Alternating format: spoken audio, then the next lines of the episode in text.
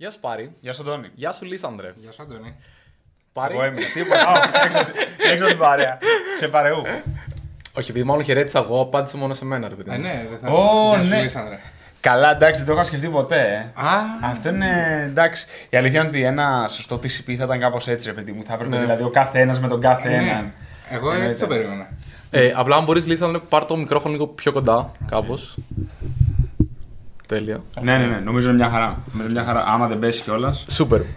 Είμαστε θαύμα. Λοιπόν. Πώς το πάμε, TCP. Ναι, αυτό που το ήθελα να πω πριν συνεχίσουμε είναι επειδή έχει τύχει να δουλέψουμε σε μια εφαρμογή η οποία έχει να κάνει με group chat, group video messaging και όλα αυτά.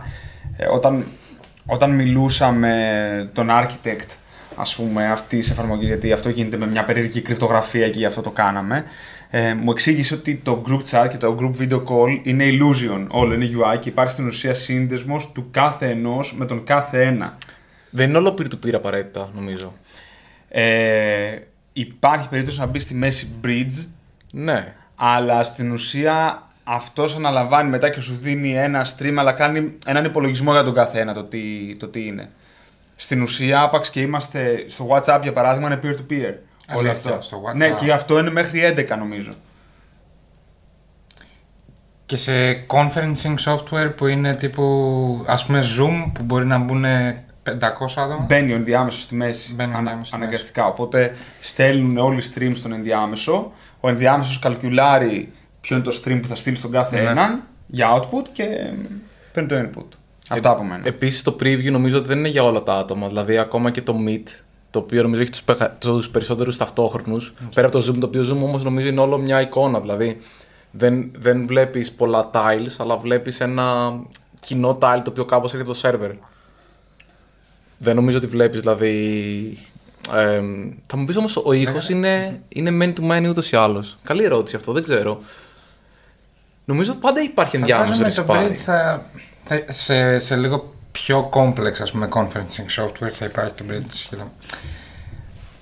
Το WhatsApp μου κάνει περισσότερο calling, ας πούμε, μου κάνει περισσότερο σαν telephone network παρά σαν video conferencing.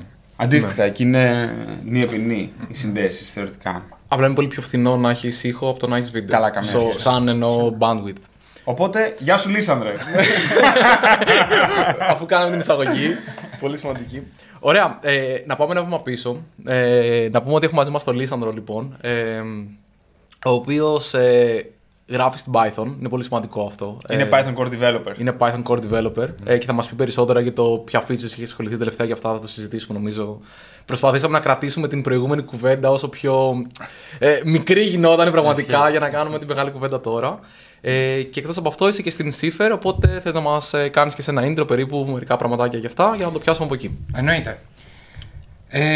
Λοιπόν, εγώ είμαι, καταρχάς Βερολίνο είμαι. Σούπερ. Ναι, γνωριστήκαμε στο Βερολίνο, by the way. Γνωριστήκαμε στο Βερολίνο. Στην Seafair ξεκίνησα μετά τον κορονοϊό ή περίπου επί κορονοϊού, τον Ιούλιο του 20. Ξεκίνησα σαν project engineer εκεί πέρα, μαζί με ακόμα ένα παιδί και τον CTO μας. Πολύ ωραίο ταξίδι, πολύ τρελό ταξίδι στη Seafair. Και ναι, συγχρόνως είμαι Python Core Developer. Ξόδευα περισσότερο χρόνο, πλέον κάπως λιγότερο. Έχω ξαναρχίσει να ξοδεύω λίγο παραπάνω τώρα τελευταία. Το project το οποίο με οδήγησε στο να γίνω Core Developer ήταν ο καινούριος Parser στην 3.9. Αυτά, δεν ξέρω. Ωραία, πάμε στην πρώτη πιο βασική ερώτηση. Τι σημαίνει ότι κάποιος είναι Python Core Developer? Δηλαδή, θεωρητικά η Python αναπτύσσεται in the open, άρα και εγώ θα μπορούσα, φαντάζομαι, να κάνω κάποιο pull request, αλλά το Python Core Developer είναι κάτι παραπάνω από αυτό. Ναι και όχι, δεν είναι ακριβώς παραπάνω. Δηλαδή, πραγματικά οποιοδήποτε μπορεί να ανοίξει ένα pull request, οποιοδήποτε μπορεί να κάνει ένα review.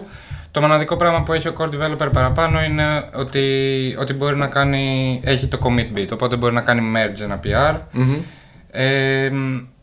Υπάρχουν και κάποια έξτρα προφανώς rights που έχεις στο community, από την άποψη ότι, ας πούμε, οι core developers ψηφίζουν ποιο θα είναι το steering council κάθε χρόνο. αλλά σε τεχνικό επίπεδο είναι απλά ότι έχεις το commit-bit, υπάρχουν πάρα πολλοί contributors, σχετικά, όχι λίγοι, αλλά ένα σχετικά μικρότερο group από core developers, και οι core developers απλά έχουν το commit-bit. Ναι, απλά έχεις και κάποιες... Δεν είναι μόνο ότι έχεις παραπάνω δυνάμεις, αλλά έχεις και παραπάνω ενδεχομένως ευθύνες ή ευθύνες. Ίσως ακούγεται βαρύ αυτό. Σίγουρα έχεις παραπάνω ευθύνες. Δεν θα έλεγα ευθύνες τόσο πολύ ότι δεν μπορείς να κάνεις λάθος ή πρέπει πάντα να έχει top quality. Νομίζω ότι υπάρχουν προφανώς πάρα πολλοί contributors οι οποίοι σε ορισμένα πράγματα θα είναι πολύ καλύτεροι από τους core developers. Είναι και οι συγκυρίες σίγουρα που οδηγούν στο να γίνεις core developer, και είναι και το να έχεις ένα expert area που ουσιαστικά αυτό οδηγεί στο core development, ότι υπάρχει ένα μέρος της Python το οποίο εγώ ή εσύ ξέρουμε πάρα πολύ καλά, ενώ κάποια άλλα μπορεί να μην τα ξέρουμε, οπότε γινόμαστε maintainers αυτού του συγκεκριμένου κομματιού. Ποιο είναι το δικό σου expert area? Το δικό μου expert area είναι ο parser και προφανώς και το infrastructure γύρω από τον parser. Σας είπα πριν ότι μπήκα με το καινούργιο parser project που ήταν ξεκινήσαμε το 19. Ξεκινήσαμε, νομίζω, εγώ ξεκίνησα τουλάχιστον στο project, γιατί εγώ μπήκα λίγο πιο μετά, ακριβώς μετά το release 3.8, και κάναμε target 3.9. Αυτό είναι σχετικά μικρό διάστημα όμως, δεν είναι... είναι σχετικά μικρό διάστημα. Εντάξει, το release cadence είναι ένας χρόνος. Δεν θυμάμαι αν τότε είχε αλλάξει ήδη, γιατί παλιότερα νομίζω ότι ήταν 1,5 χρόνος και τώρα πλέον είναι ένας. Δεν είμαι 100% σίγουρος γι' αυτό. Αλλά ναι, εντάξει, ήταν ένα χρονικό διάστημα του τύπου από Οκτώβριο μέχρι Μάιο, που είναι το beta freeze. Το οποίο σου δίνει ένα, εντάξει, εύλογο χρονικό διάστημα. Εμένα μου ακούγεται ο parser κάτι πολύ μεγάλο, αλλά γενικά εγώ δεν ξέρω και compilers, οπότε... Να ρωτήσω τότε, να το βάλουμε λίγο από την αρχή, να μας πεις τι είναι, με λίγα λόγια, ένας parser για μια γλώσσα προγραμματισμού, ποιος είναι ο ρόλος που παίζει ο parser σε μια γλώσσα προγραμματισμού, και ποιο ήταν το motivation, το κίνητρο γύρω από το να φτιάξετε ένα καινούργιο parser στην Python, και τι έρχεται να κάνει ο καινούριος parser εν τέλει σε σχέση με τον προηγούμενο. Οπότε, ποιος είναι ο parser, γιατί να φτιάξεις ένα καινούργιο parser και τι κάνει ο καινούριος parser. Ωραία, τέλεια. Λοιπόν, πάμε πρώτα στο τι κάνει ένας parser. Οποιαδήποτε γλώσσα, ακόμα και interpreted γλώσσες όπως είναι η Python, έχουν ένα compile phase, το οποίο κάνει compile το source code που εμείς γράφουμε σε κάτι machine readable που είναι το τι τρέχει ο interpreter. Ο parser μπαίνει μέσα σε αυτό είναι μέσα σε αυτή τη φάση, και εκεί πέρα υπάρχουν ουσιαστικά 3 στάδια πλέον.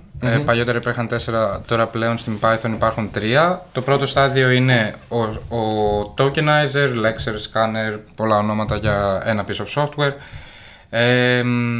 ο οποίος αυτό που κάνει είναι να διαβάσει το source code και να το κόψει σε tokens. Ο parser παίρνει αυτά τα tokens και φτιάχνει ένα δέντρο το οποίο αναπαραστεί τα operations τα οποία υπάρχουν μέσα σε ένα κομμάτι source code, και μετά αυτό το δέντρο γίνεται compiled από τον bytecode compiler σε bytecode. Το bytecode έχει μέσα πολλά περισσότερα semantics, και το bytecode είναι αυτό που τελικά τρέχει από το Python Virtual Machine. Οπότε ο parser είναι σε αυτό το μεσαίο στάδιο, όπου υπάρχει ένα stream από tokens και βγάζει ένα δέντρο το οποίο είναι το representation του syntax κάπως. Ωραία. Και το επόμενο ήταν, tokens είναι λέξεις, σωστά? Όχι μόνο λέξεις, μπορεί να είναι σημειαστήξεις, μπορεί να είναι, ξέρω εγώ, ένα token είναι για παράδειγμα το πλάσα, είναι ένα token... Οτιδήποτε έχει νόημα από μόνο του. Σωστά, οτιδήποτε έχει νόημα από μόνο του, και έχουν βγει όλα όσα δεν έχουν νόημα, για όπως παράδειγμα... Comments. Όπως comments, μέχρι ένα σημείο που τα comments πλέον είχαν νόημα, γιατί χρησιμοποιούνταν για τα typings. Αλλά comments που δεν έχουν νόημα, να το πούμε έτσι. Ναι, ή white space το οποίο δεν έχει νόημα. Okay. Αν και προφανώς σε κάποια white space στην Python έχουν νόημα, αλλά το αν θα βάλεις, ας πούμε, spaces ανάμεσα στο equal sign δεν έχει κανένα νόημα, οπότε αυτά γίνονται street. Okay. Οπότε για κάτι τόσο σκληροπυρηνικό, πώς να το πω, αλλά είναι κάτι το οποίο είναι πραγματικά στον πυρήνα. Ποιο είναι το κίνητρο να πας και να τα αλλάξεις σε μια γλώσσα προγραμματισμού? Κάτι που... Ωραία, εγώ μιλούσα με κάποιο κόσμο και έλεγα ότι θα έχουμε έναν Python Core Developer, αν όλα πάνε καλά, σε ένα από τα επόμενα επεισόδια, και μου λένε τι σημαίνει αυτό. Και τους λέω είναι ένας από τους ανθρώπους οι οποίοι γράφουν την Python. Και μου λένε τι θα πει γράφεις την Python, αφού είναι μια γλώσσα, ποιος γράφει τα ελληνικά, ξέρω εγώ. Mm-hmm. Και ξέρεις, είναι κάτι που ο κόσμος ο οποίος δεν είναι τόσο χωμένος μέσα στο software φαίνεται λίγο περίεργο. Οπότε γιατί να φτιάξει ένα καινούριο parser? Και τι κάνει αυτός ο καινούριος parser της Python? Από τη στιγμή που δουλεύει, θεωρητικά. Ναι, από τη στιγμή που δουλεύει. Δουλεύει για τα cases τα οποία μέχρι τότε είναι valid Python, έτσι. Δηλαδή κάποια στιγμή στο μέλλον η Python προφανώς είναι μια γλώσσα η οποία έγινε κάποτε, αλλά προφανώς αναπτύσσεται πάρα πολύ με καινούριο σύνταξ πολλές φορές. Υπάρχουν κάποια syntactic constructs στην Python τα οποία ο παλιός parser δεν μπορούσε να κάνει handle. Οπότε εκεί υπήρχαν διάφορες χακές για το πώς ο parser θα μπορέσει τα πράγματα που δεν κάνει handle κάπως να τα κάνει handle, και μετά θα γράψουμε και λίγο manual κώδικα ο οποίος αυτά τα cases κάπως θα τα κάνει special case. Άρα πρακτικά απλοποιεί τη διαδικασία ο καινούργιος parser. Απλοποιεί. Δεν ξέρω αν εννοείς τεχνικά, γιατί τεχνικά δεν απλοποιεί απαραίτητα τη διαδικασία, αλλά σίγουρα μειώνει το maintenance cost. Τώρα συνδέω και λίγο με συζήτηση που είχαμε κάνει offline, οπότε ξέρεις, στο μυαλό μου την έχω λίγο μαζί, αλλά κάτι που μας είχες πει και το οποίο ήταν πάρα πολύ ενδιαφέρον είναι ότι παλιά είχες, ανάλογα το που βρισκόσουν σε ένα πρόγραμμα, μπορεί να χρησιμοποιούνταν διαφορετικά εργαλεία, να το πω έτσι, για να γίνει αυτή τη διαδικασία. Αν θυμάμαι καλά, τα f-strings ήταν ένα από τα... Σωστά. Τα f-strings ήταν το μοναδικό. Mm-hmm. Ακόμα είναι. Ακόμα και είναι. Στην 3.12... όχι στην 3.12, στην 3.11. Okay. Ναι, οπότε στην 3.11 ακόμα είναι από έναν διαφορετικό parser. Okay. Πριν από περίπου 2 εβδομάδες γράψαμε το PEP 701.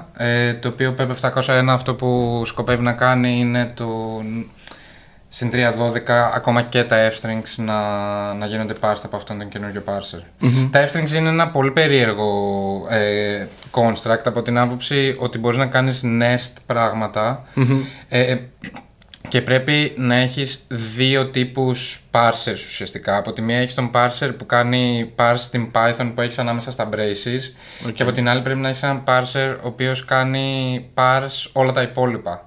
Για παράδειγμα, να κάνω parse το σημείο μέχρι το brace που είναι το string, και μέσα στα braces μπορείς να βάλεις διάφορα πράγματα μετά από οτιδήποτε expression έχεις εκεί μέσα, του τύπου αν έχεις ένα float πόσο padding θα έχει, format specifier λέγεται, ή του τύπου αν δώσεις κάτι το οποίο δεν είναι...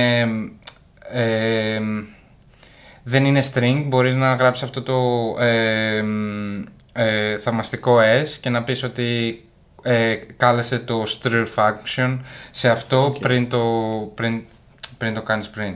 Ουσιαστικά, τέλος πάντων, έχει διάφορα πράγματα τα οποία πρέπει να γίνουν parsed από κάτι άλλο. Okay. Τα οποία δεν είναι valid Python απαραίτητα αυτόνομα. Δηλαδή εννοώ μέσα στα curly braces είναι Python, έξω τα curly braces μπορεί να έχει κάποιους είναι... format specifiers, και έχεις και το string που είναι το απλό string, οπότε... Σωστά. Το format specification, ωστόσο, που είναι αυτό που έρχεται μετά από την άνω και κάτω τελεία μέσα στα braces, είναι κάπως ένα δικό του mini language, δηλαδή εκεί πέρα μπορείς να γράψεις διάφορα πράγματα τα οποία οπουδήποτε αλλού δεν βγάζουν νόημα. Άρα εμείς που λέμε θέλουμε να κάνουμε ένα f-string print, ας πούμε, ξέρω εγώ, και λέμε άντε, μα γιατί γινόταν τόσο καιρό? Τελικά, έχει δουλειά. Και ποια είναι μία από αυτές τις δυνατότητες που μας έδωσε ο καινούριος parser που πλέον μπορούμε να κάνουμε στην Python που παλιά δεν μπορούσαμε?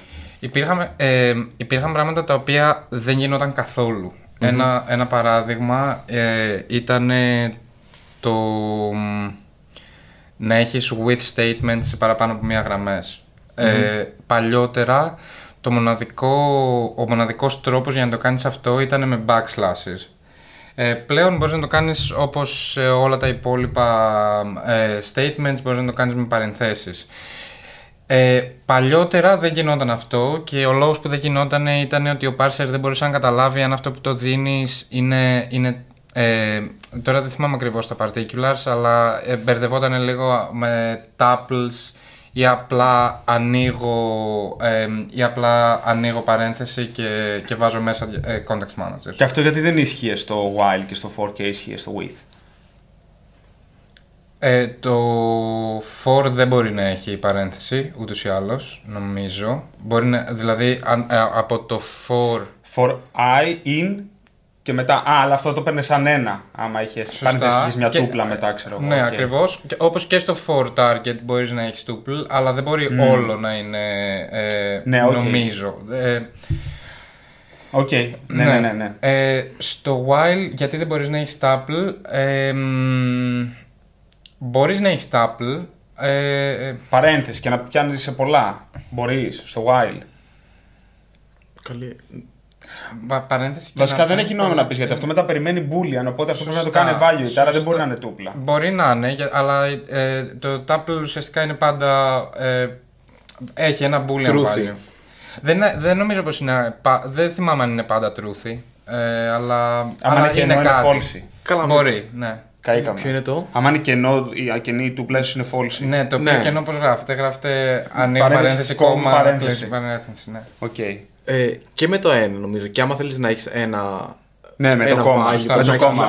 Αλλιώς είναι parenthesized expression.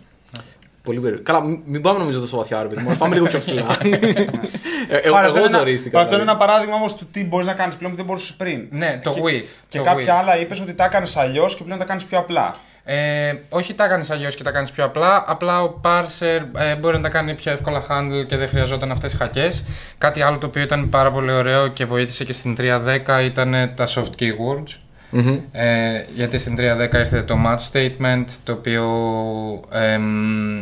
και το match και το case που είναι τα δύο καινούργια keywords που μπήκανε γι' αυτό είναι soft keywords, το οποίο σημαίνει. Τι σημαίνει? Soft keywords σημαίνει ότι είναι keywords μόνο σε ένα συγκεκριμένο context. Δηλαδή θα μπορούσε να έχεις ένα variable κάπου αλλού το οποίο λέγεται match και χρειαζόταν αυτό να είναι έτσι, γιατί ειδικά σε regular expressions υπάρχουν πάρα πολλά variables εκεί έξω τα οποία λέγονται match. Νομίζω ναι, άμα πάρεις κώδικα, βασικά ένα τυπικό code base το οποίο δεν έχει γραφτεί μετά την εισαγωγή αυτής της γλώσσας, έχει σίγουρα match κάπως. Ναι, 100%. Όπως και το case, έτσι. Δηλαδή, οπότε αυτά είναι keywords πλέον μόνο στο συγκεκριμένο context του match statement. Αλλά για παράδειγμα, ας πούμε, αν πάμε σε άλλα keywords, όπως είναι το for ή το from, δεν μπορείς να έχεις ένα... ή το class, δεν μπορείς να έχεις ένα variable που λέγεται class. Γι' αυτό βλέπεις σε πάρα πολλά code bases class με k για variable name. Εγώ το class ήξερα. Στην Python το κάνουν στην Python, στο Django το κάνουν με K, είμαι αρκετά σίγουρος στο class. Εγώ βρίσκω κάποια άλλα workarounds και το γράφω λίγο πιο περιφραστικά συνήθως, γιατί δεν μου αρέσουν αυτά τα να χαλάω τις ορθογραφίες. Εγώ με διαλύει αυτό. Class με K και 2Z. Τελείωσε. Με διέλυσες, με θανάτωσες με αυτό το πράγμα. Εγώ θέλω να πάω λίγο σε ένα λίγο διαφορετικό κομμάτι. Μπορώ να χτυπήσω κουρασανικό εγώ εντωμεταξύ, δεν έχει θέμα. Είναι γι' αυτό νομίζω εκεί πέρα. Μην βλέπεις τώρα που πας με τον Λίσανδρο να μιλάει πολύ για να τρώμε εμείς. Να μην βρει αυτή την ευκαιρία. Για πες. Λοιπόν, εγώ θέλω να πάω λίγο πίσω στο πώς κάποιος. Το τι σημαίνει να είσαι core developer είναι OK. Το ότι καταλαβαίνω ότι η πόρτα είναι ανοιχτή για όλους θεωρητικά. Και αυτό ισχύει, αλλά δεν νομίζω ότι είναι τόσο απλό. Δηλαδή, πώς ξεκινάς, εσύ σαν Λίσανδρος, πώς μπήκες στη διαδικασία, πώς φάνηκε αυτό, ας πούμε, σαν ταξίδι, να το πω έτσι. Okay.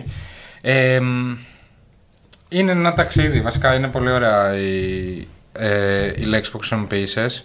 Είναι σίγουρα ένα ταξίδι. Νομίζω ότι πρέπει, όχι πρέπει, αλλά για να οδηγηθείς, ας πούμε, και να πάρεις αυτόν τον δρόμο, για εμένα ήταν η αγάπη για το open source και η αγάπη για γλώσσες προγραμματισμού. Και νομίζω ότι αν δεν έχεις αγάπη για γλώσσες προγραμματισμού, μπορείς προφανώς να κάνεις open source σε πάρα πολλά άλλα projects, τα οποία είναι και πιο εύκολα και πιο...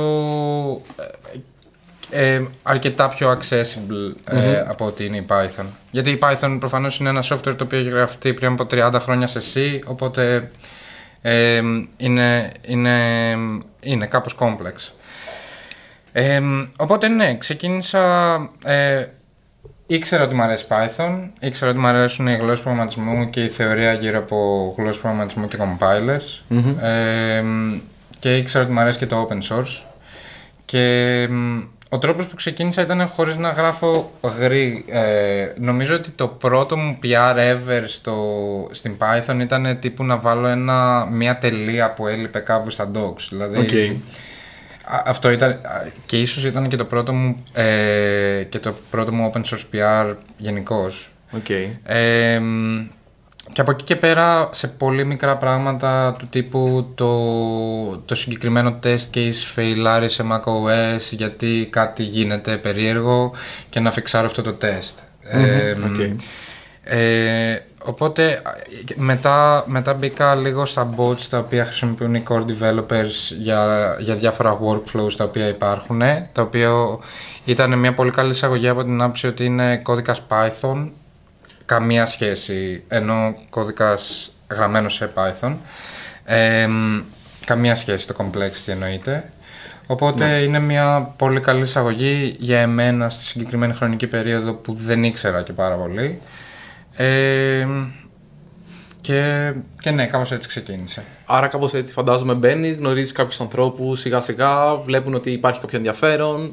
Οπότε προφανώς είναι ένα άλλο να βγω εγώ out of the blue, ας πούμε, και να πω «Για παιδιά, ήρθα να γίνω Python Core Developer» και άλλο κάποιος ο οποίος... Δεν νομίζω πως υπάρχει σαν concept πολύ το «Για παιδιά, ήρθα να γίνω Core Developer». Ναι. Κάπως γίνεται οργανικά, δηλαδή ξεκινάς, γράφεις κάπου κώδικα, γράφεις κάπου documentation,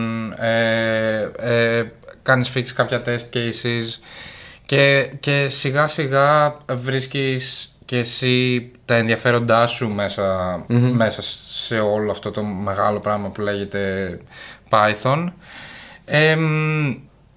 Οπότε εξοδεύοντας χρόνο γίνεσαι κάπως ο expert εκεί πέρα και μετά κάπως οργανικά έρχεται και το promotion σε εισαγωγικά σε core developer. Ωραία όλα αυτά, έχω ξεκινήσει, έχω γράψει, μάλλον έχεις, γιατί εγώ σίγουρα δεν το έχω κάνει μέχρι στιγμής. Κάνεις όλα αυτά τα πράγματα. Το κομμάτι το συγκεκριμένο του compiler, του parser, ήταν ένα μεγάλο project και μάλιστα είχε συστηθεί, αν θυμάμαι καλά, και αρκετά. Ήταν νομίζω από την 3X κάπου, είχε αρχίσει αρκετά πιο πίσω τέλος πάντων χρονικά. Το είχαν πει ότι θέλουμε να αλλάξουμε τον parser. Δεν ήταν κάτι το οποίο αποφασίστηκε, αν θυμάμαι καλά, σε εκείνη την έκδοση. Υπήρχε σαν σκέψη όχι να αλλάξει ο parser, αλλά ίσως υπήρχε η ερώτηση το πώς θα φτιάξουμε αυτά τα θέματα που υπάρχουν. Η απάντηση δεν ήταν πάντα το θα κάνουμε ένα καινούριο parser, αλλά κάποια στιγμή έφτασε να είναι η απάντηση αυτή και νομίζω κυρίως έφτασε επειδή ο Guido για κάποιον λόγο ήθελε να φτιάξει έναν parser τότε. Και το ξεκίνησε και κάπως έτσι... Είχε κάνει και ένα blog post τότε που εξηγούσε και πριν. Σωστά. Κάτσε να σου φέρω χαρτοπετσετούλα. Να είσαι ένας κύριος και συνεχίζω εγώ τις ερωτήσεις. Ο Λίσανδρος δεν θα πάει σήμερα. Μέχρι να υποκύψει ο Λίσανδρος και θα μιλάμε εμείς μεταξύ μας μετά. Λοιπόν, οπότε... Παίρνει την απόφαση, προτείνει ο Guido, δεν ξέρω αν ήταν ακόμα BDFL. Αλλά καταλήγει εκεί. Ο Guido, μιλάμε για τον Guido van Rossum, που είναι ο δημιουργός της Python. Σωστά. Το λέω γιατί δεν ξέρουν όλοι όσοι μας βλέπουν περί τίνος πρόκειται. Με τον οποίο έχει τύχει και έχετε. Όχι, έχει τύχει, δουλέψατε μαζί στο κομμάτι του parser. Στο κομμάτι του parser, εντάξει, προφανώς πολλά άτομα ήταν involved. Δηλαδή, υπήρχαν άτομα που έγραψαν που έγραψαν το test suite που είχαμε, πολλά άτομα ήταν involved. Αλλά ναι, οι τρεις άνθρωποι που δουλέψαμε κυρίως και τελικά καταλήξαμε να είμαστε και co-authors στο PEP 617 που ήταν το PEP για τον καινούριο parser ήταν ο Guido, εγώ και ο Pablo, ο οποίος Pablo είναι ο Pablo Galindo.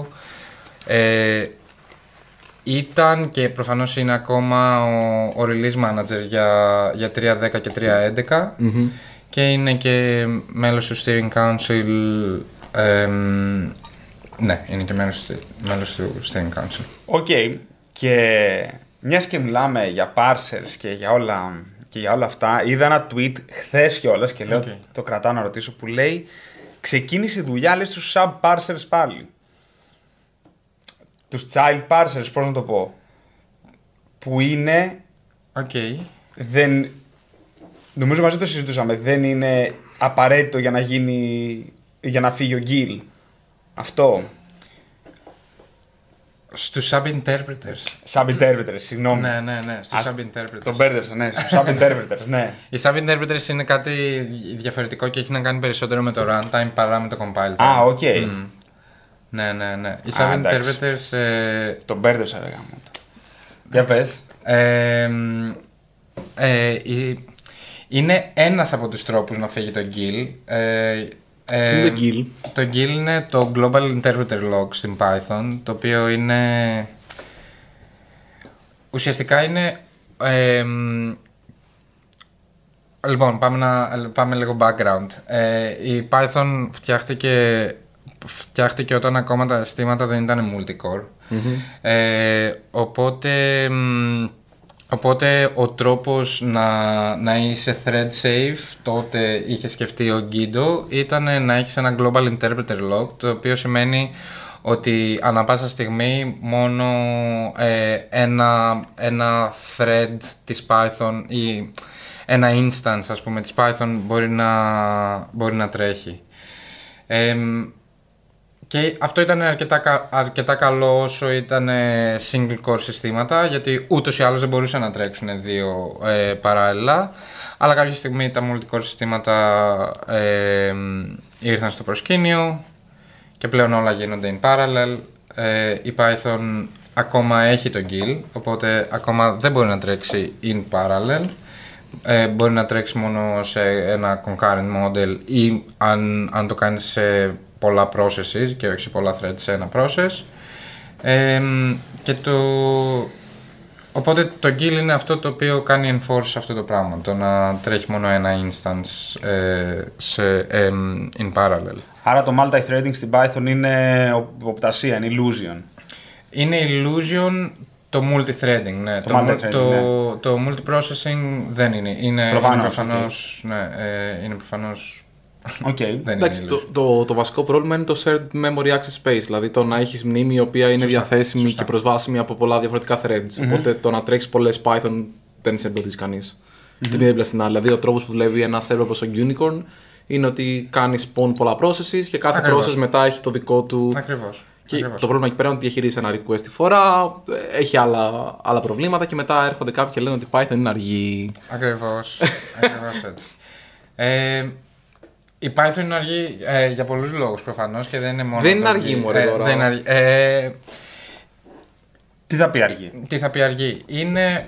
Είναι όσο αργή περιμένεις να είναι μια interpreted γλώσσα σίγουρα. Όχι όσο αργή, αλλά σίγουρα είναι πιο αργή από ότι μια compiled. Αυτό δεν μπορεί να αλλάξει. Είναι... Δεν θα πω ότι είναι αργή, γιατί θεωρώ ότι το είμαι αργός ή δεν είμαι αργός είναι πάρα πολύ σχετικό, ναι. Για τα use cases τα οποία η Python αυτή τη στιγμή κάνει support, υπάρχουν τρόποι να είναι fast enough. Παρ' όλα αυτά, το ότι είναι αργή για κάποια use cases τα οποία θέλει να κάνει support και κυρίως αυτό έχει να κάνει με το data stack, είναι ένα truth και αυτή τη στιγμή υπάρχει αρκετό development γύρω από αυτό Υπάρχει ένα project στη Microsoft το οποίο τρέχει, το οποίο το μοναδικό purpose είναι να κάνει πιο γρήγορη την Python. Okay. Το promise initially, το promise, ενώ το όνειρο. Ναι, το όνειρο, το vision initially ήταν ότι από την 3.10 έως την 3.15 θα είναι 5x το performance boost. Αυτό ήταν σε όλες τις πιθανές χρήσεις της Python ή για κάποιες βιβλιοθήκες, ας πούμε, ή κάποια πιο συγκεκριμένα πακέτα? Όλες οι πιθανές χρήσεις δεν μπορεί να υπάρξει, από την άποψη ότι πάντα έχει τα trade-offs και πάντα θα πεις ότι κάποιος κώδικας ή κάποια cases τα οποία θα τα δω λιγότερο συχνά θα είναι πιο αργά και αυτά τα cases τα οποία θα βλέπω περισσότερο συχνά θα είναι πιο γρήγορα. Εγώ ο τρόπος που το έλεγα είναι ότι, για παράδειγμα, επειδή και μιλήσεις για DataStack, δύο από τις πιο συνηθισμένες βιβλιοθήκες είναι το NumPy και τα Pandas. Σωστά. Κυρίως το NumPy και το Pandas, νομίζω έχει κάποιο κώδικα, αν θυμάμαι σωστά, αλλά το Pandas είναι αυτό το οποίο πρακτικά όλη η υλοποίηση των πινάκων και σε μεγάλους πίνακες κλπ. Γίνεται όλη σε επίπεδο C. Σωστά. Άρα θεωρητικά μπορεί να πει κανείς ότι αφού εγώ έχω ένα πολύ γρήγορο πρόγραμμα το οποίο τρέχει σε C-level, άρα είμαι καλά. Γι' αυτό ρωτάω, άρα το speed-up έχει να κάνει με Python κώδικα ο οποίος παραμένει Python ή έχει να κάνει και με τη δυνατότητα του interoperability με C-libraries? Γιατί, για παράδειγμα, το speed bump τώρα στο NumPy σε μεγάλο βαθμό είναι η διαχείριση και η μεταφορά μνήμης από το C-space στο Python space και το πώς το κάνεις access αυτό. Σωστά. Δεν είμαι πάρα πολύ familiar με αυτό το κομμάτι. Αυτό το οποίο ξέρω είναι ότι η δουλειά η οποία γίνεται κυρίως γίνεται έτσι ώστε το interpretation να είναι πιο γρήγορο. Mm-hmm. Δηλαδή προφανώς το Python Interpreter είναι μια stack-based γλώσσα, mm-hmm. Το οποίο σημαίνει ότι έχεις ένα stack από εντολές και από data. Και κάθε bytecode αυτό που κάνει είναι να παίρνει από το stack τα data που χρειάζεται, να κάνει το operation το οποίο πρέπει να κάνει και μετά να ξαναβάζει σε αυτό το stack το result. Οπότε εκεί όπου υπάρχει το μεγάλο performance boost είναι όλο αυτό το βγάζω από το stack, κάνω operations, βάζω στο stack, να γίνεται πιο γρήγορα. Okay. Ωραία, άρα θεωρητικά... Ναι, κατάλαβα. Άρα λοιπόν έχει να κάνει πιο με διαχείριση μνήμης στο σύγχρονο κομμάτι. Σωστά. Πάντως και στην 3.11 θεωρώ ότι. Νομίζω η 3.11 δεν ήταν η πρώτη έκδοση και από αυτό που είπες βασικά παίζει να συμβαδίζει, που υπήρχε πολύ μεγάλη αύξηση στην απόδοση της γλώσσας. Ναι. Έκαναν και αυτό το tweet από το PyPI, το Python Package Index, που είναι εκεί που βρίσκουμε όλες τις βιβλιοθήκες. Το είδες? Το είδα, ναι. Βάλα μια screenshot του G-Unicorn, του web server που χρησιμοποιούν για να σερβίρουν το PyPI και δείχνει πώς πέφτει το CPU utilization. Και λέει Python 3.11 delivers. Ναι. Ήταν τέλειο γιατί είναι ξεκάθαρο. Ναι, είναι πάρα πολύ ξεκάθαρο. Γιατί βλέπεις μια περίπου ευθεία γραμμή, βλέπεις ένα τεράστιο bump στο CPU utilization, το οποίο κατά πάσα πιθανότητα είναι το migration στην καινούργια version, και μετά το βλέπεις να πηγαίνει, δηλαδή εκεί που ξανακάνεις smooth, να είναι πιο κάτω από ό,τι ήταν το προηγούμενο. Και είναι σαφώς πιο κάτω. Ναι, είναι σαφώς πιο κάτω. Δηλαδή οπτικά είναι unambiguous. Ναι, 100%. Και αυτό είναι από τα πράγματα που είναι σπάνιο στο performance. Δηλαδή δεν είναι 10% αυτό το πράγμα. Είναι θα βάλουμε link σε αυτό το... Θα το βρούμε. Είναι ωραίο. Οκ, οπότε... Πες, γιατί εγώ θέλω να φύγουμε λίγο, γιατί τόση ώρα μιλάμε πρακτικά για C, δεν μιλάμε για Python. Εγώ θέλω να ξαναέρθω σε αυτό που ρώτησα πριν, που είναι οι sub-interpreters, ναι, οι οποίοι έρχονται να δώσουν μια υπόσχεση για το πώς μπορούμε ίσως να διώξουμε τον Gil. Σωστά. Άρα να έχουμε multi-threading στην Python. Σωστά. Το οποίο... Το θέλουμε για CPU-intensive tasks.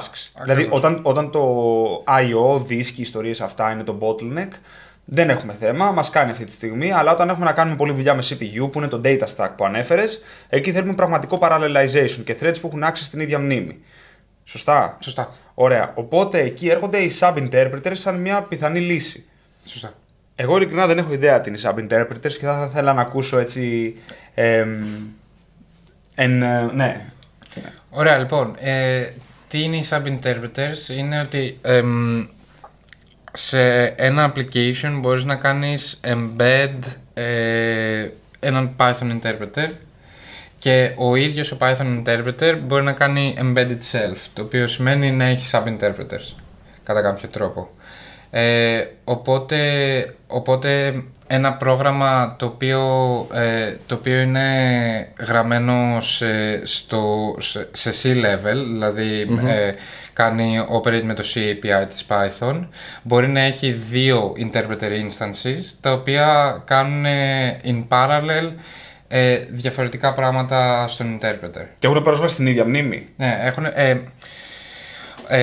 υπάρχει ένα process-wide state το οποίο έχει ο interpreter και το οποίο θα παραμείνει ένα ανά process, αλλά και μετά υπάρχει και το interpreter state, το οποίο per sub-interpreter θα είναι διαφορετικό. Άρα θα είναι τεντοριδές κάπως.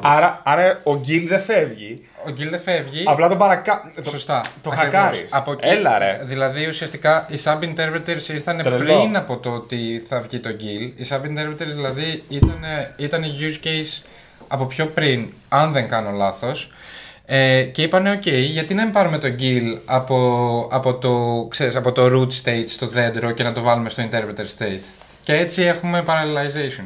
Και αυτό είναι φοβερό, πως σκέφτεσαι τι λες, το Γκίλ με εμποδίζει στο να έχω parallelization. Οπότε μπορεί διαστητικά να πάει το κεφάλι σου και να πει: ωραία, πώς θα βγάλουμε το Γκίλ. Αλλά άμα το δεις λίγο πιο out of the box, λες πώς θα έχω parallelization. Θα έχω πολλούς Γκίλ. Ναι. Τρομερό, οκ. Ναι. Πολύ πλάκα. Θα κάνουν κανένα meme που θα λέει ρε παιδί μου, ξέρω εγώ, πάνε να διώξει τον Γκίλ, παραπλασιάζεται, ξέρω εγώ. Αυτό με το expanding brain, ρε παιδί μου, το έχετε δει. Το expanding brain meme. Που είναι ρε παιδί μου, κάτι εγκέφαλοι που μεγαλώνουν. Α, ναι. Τα τέσσερα. Ναι. Ωραία, μπορούμε να φτιάξουμε το meme αυτό πρώτοι εμείς, οπότε να γίνουμε διάσημο αυτό. Να το ούσουμε, ναι. Ωραία, εγώ θέλω να πω λίγο πιο πάνω, γιατί τόση ώρα πρακτικά λέμε για Python, αλλά στην πραγματικότητα για να μπλέξουμε όλα αυτά πρέπει να γράψεις C. Σωστά. Είναι C ή C++? C. Είναι C, οκ. Προφανώς μπορεί να... τώρα γυρνάμε πίσω στο Core Development και όντας Core Developer μπορείς να γράψεις και Python αν δουλεύεις σε κάποιο part του Standard Library, το οποίο... πολλά modules στο standard library είναι σε Python γραμμένα. Υπάρχουν προφανώς κάποια που είναι και σε C γραμμένα. Βασικά, θέλω να ρωτήσω άλλο ένα πράγμα και θα πάω πάλι πίσω στο πώς βγάζεις ένα interpreter, το οποίο μου είχε κάνει φοβερή εντύπωση και μάλιστα το ανέφερες λίγο και είχες μιλήσει για το πώς τεστάρεις έναν interpreter. Δηλαδή... Έναν parser. Σαρδάμ. Μίλησες πριν λίγο και είπες ότι υπήρχε ομάδα η οποία ασχολήθηκε με το πώς κάνεις αυτό το testing. Αλλά αυτό το testing δεν είναι απλό. Δεν είναι ότι βάζω ένα PyTest test και λέω «Α, πέρασε όλα καλά». Πώς λοιπόν ξέρεις ότι έφτιαξε ένα πράγμα το οποίο καταλαβαίνει προγράμματα και αυτό το πράγμα θα καταλαβαίνει τα προγράμματα με την ίδια πιστότητα σε σχέση με πριν? Πολύ καλή ερώτηση, γιατί πραγματικά νομίζω ότι το testing του parser ήταν από τα πιο ενδιαφέροντα parts.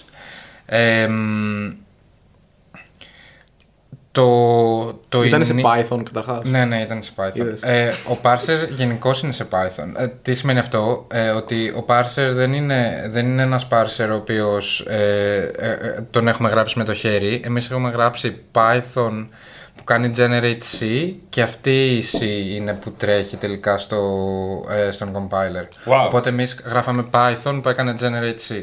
Άρα, άμα εξαφανιστεί η Python από τον κόσμο, δεν μπορεί να ξαναφτιαχτεί άμεσα.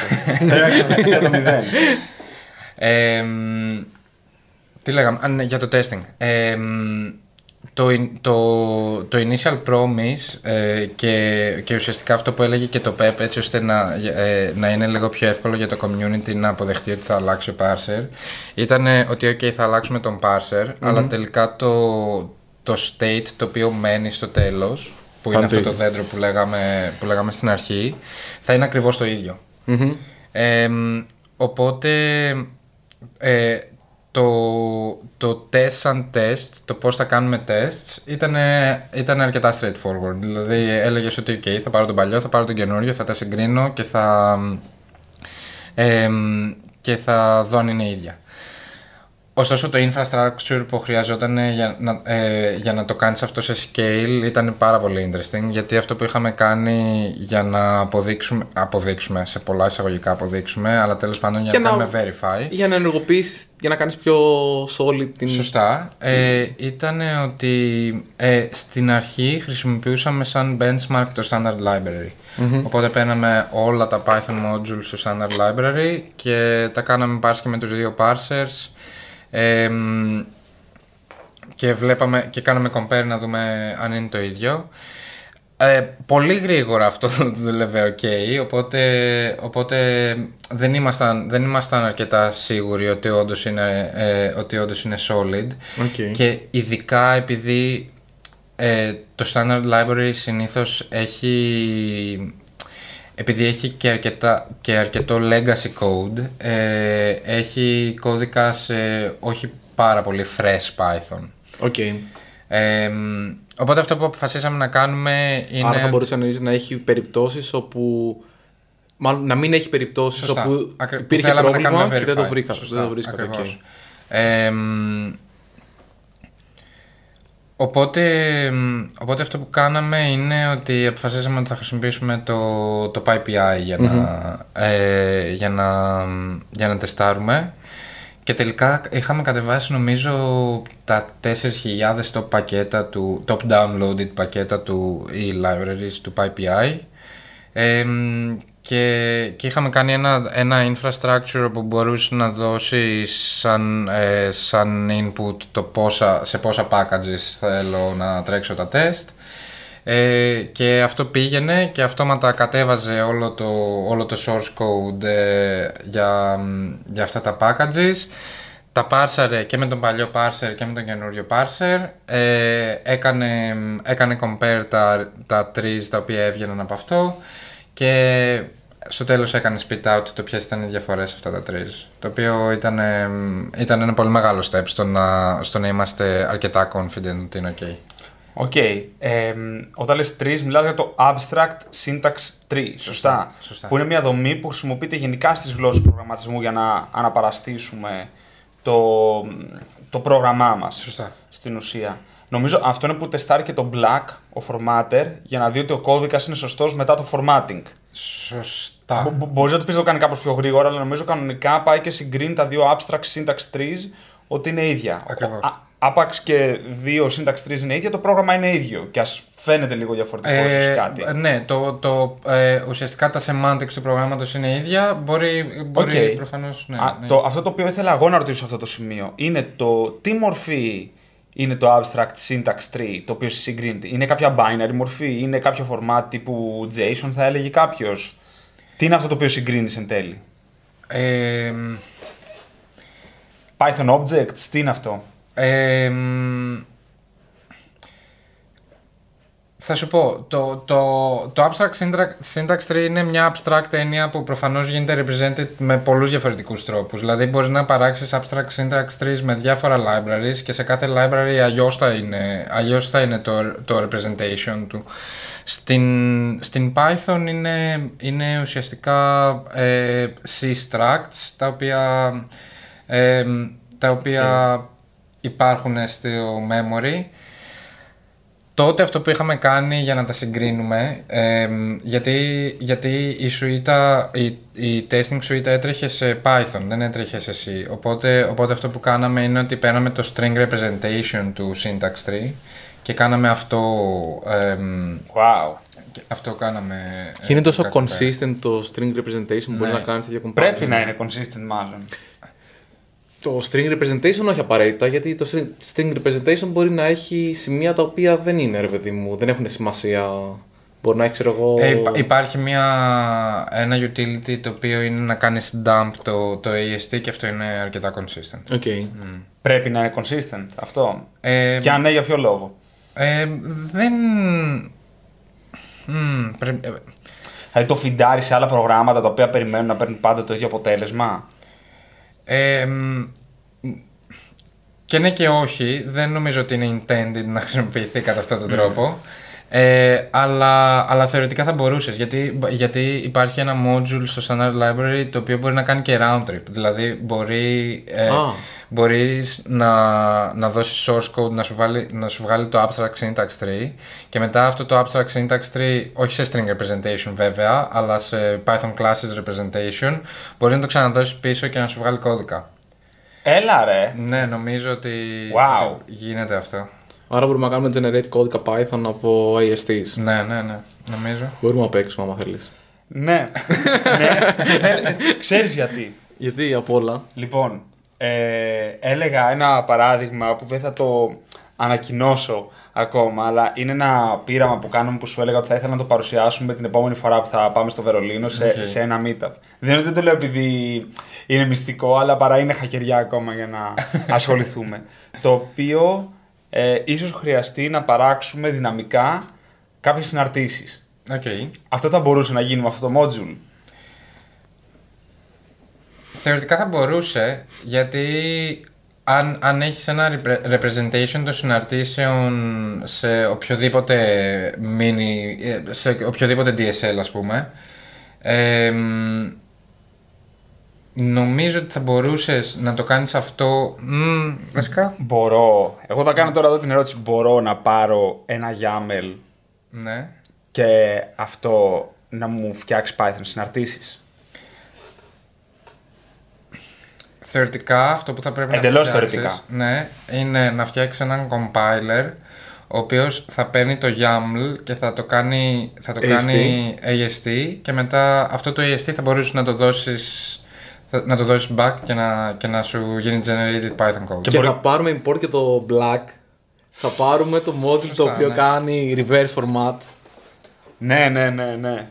Γιατί φαντάζομαι το Black πολύ πιθανό να πηγαίνει από αρχείο σε AST και από AST σε αρχείο πάλι πίσω για να κάνει το formatting. Δεν ξέρω πώς το κάνει. Όχι, το formatting του το οποίο κάνει το Black δεν δουλεύει με AST. Με CSTs, γιατί... Τι τα CSTs? Τα CSTs είναι, είπαμε πριν, το AST είναι Abstract Syntax Tree, τα CST είναι Concrete Syntax Tree. Το Concrete Syntax Tree διατηρεί information το οποίο το AST δεν έχει. Όπως τα σχόλια. Ναι.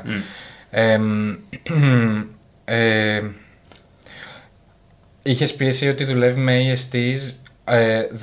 Το checking στο τέλος. Ακριβώς, μόνο αυτό. Μόνο δηλαδή, checking, okay. Μόνο για να αποδείξουμε ότι είναι semantically equivalent ένα πρόγραμμα, τότε κάνουμε check με τα ASTs, αλλά κατά τα άλλα το Black δουλεύει με CSTs. Okay. Εντάξει, την πειράζει, θα το περνάμε το Black μετά για να το κάνει format. Χαλάρα. Ακριβώς. Ωραία.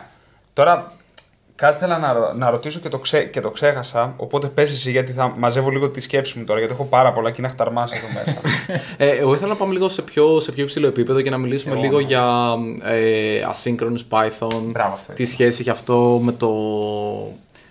Πώς παίζει ο Gil και το AsyncIO για παράδειγμα, τι θα πει concurrent, γιατί το concurrent δεν είναι parallel, το οποίο είναι μια πολύ μεγάλη...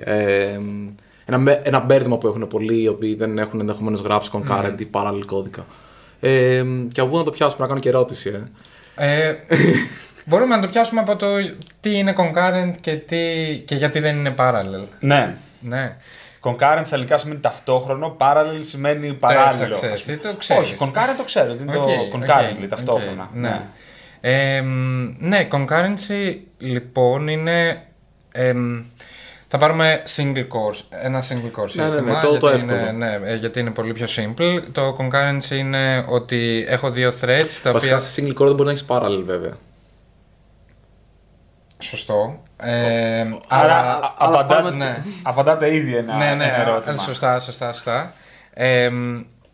Αλλά ναι, το concurrency ουσιαστικά σημαίνει ότι τα threads τα οποία τρέχουν απλά τα αλλάζω όλη την ώρα. Δηλαδή παίρνω, ας πούμε ότι έχουμε το thread α και το thread β, τρέχει το thread α για 5 δευτερόλεπτα, μετά τρέχει το thread β για άλλα 5, thread α, thread β, α β και ουσιαστικά αυτό μας κάνει να βλέπουμε σαν να τρέχουν παράλληλα τα δύο threads. Παράλληλη πρόοδο, θα μπορούσα να το πεις ενδεχομένως κατά κάποιο τρόπο. Δηλαδή, προχωράνε και τα δύο, αλλά. Ας μην την πούμε παράλληλη πρόοδο, γιατί αυτό είναι λίγο μπερδευτικό. Αλλά υπάρχει πρόοδος και στα. Μάλλον προοδεύουν και τα δύο χωρίς να έχει τελειώσει το ένα. Ταυτόχρονα, ναι. Χωρίς να έχει τελειώσει το α, προχωράει και το β.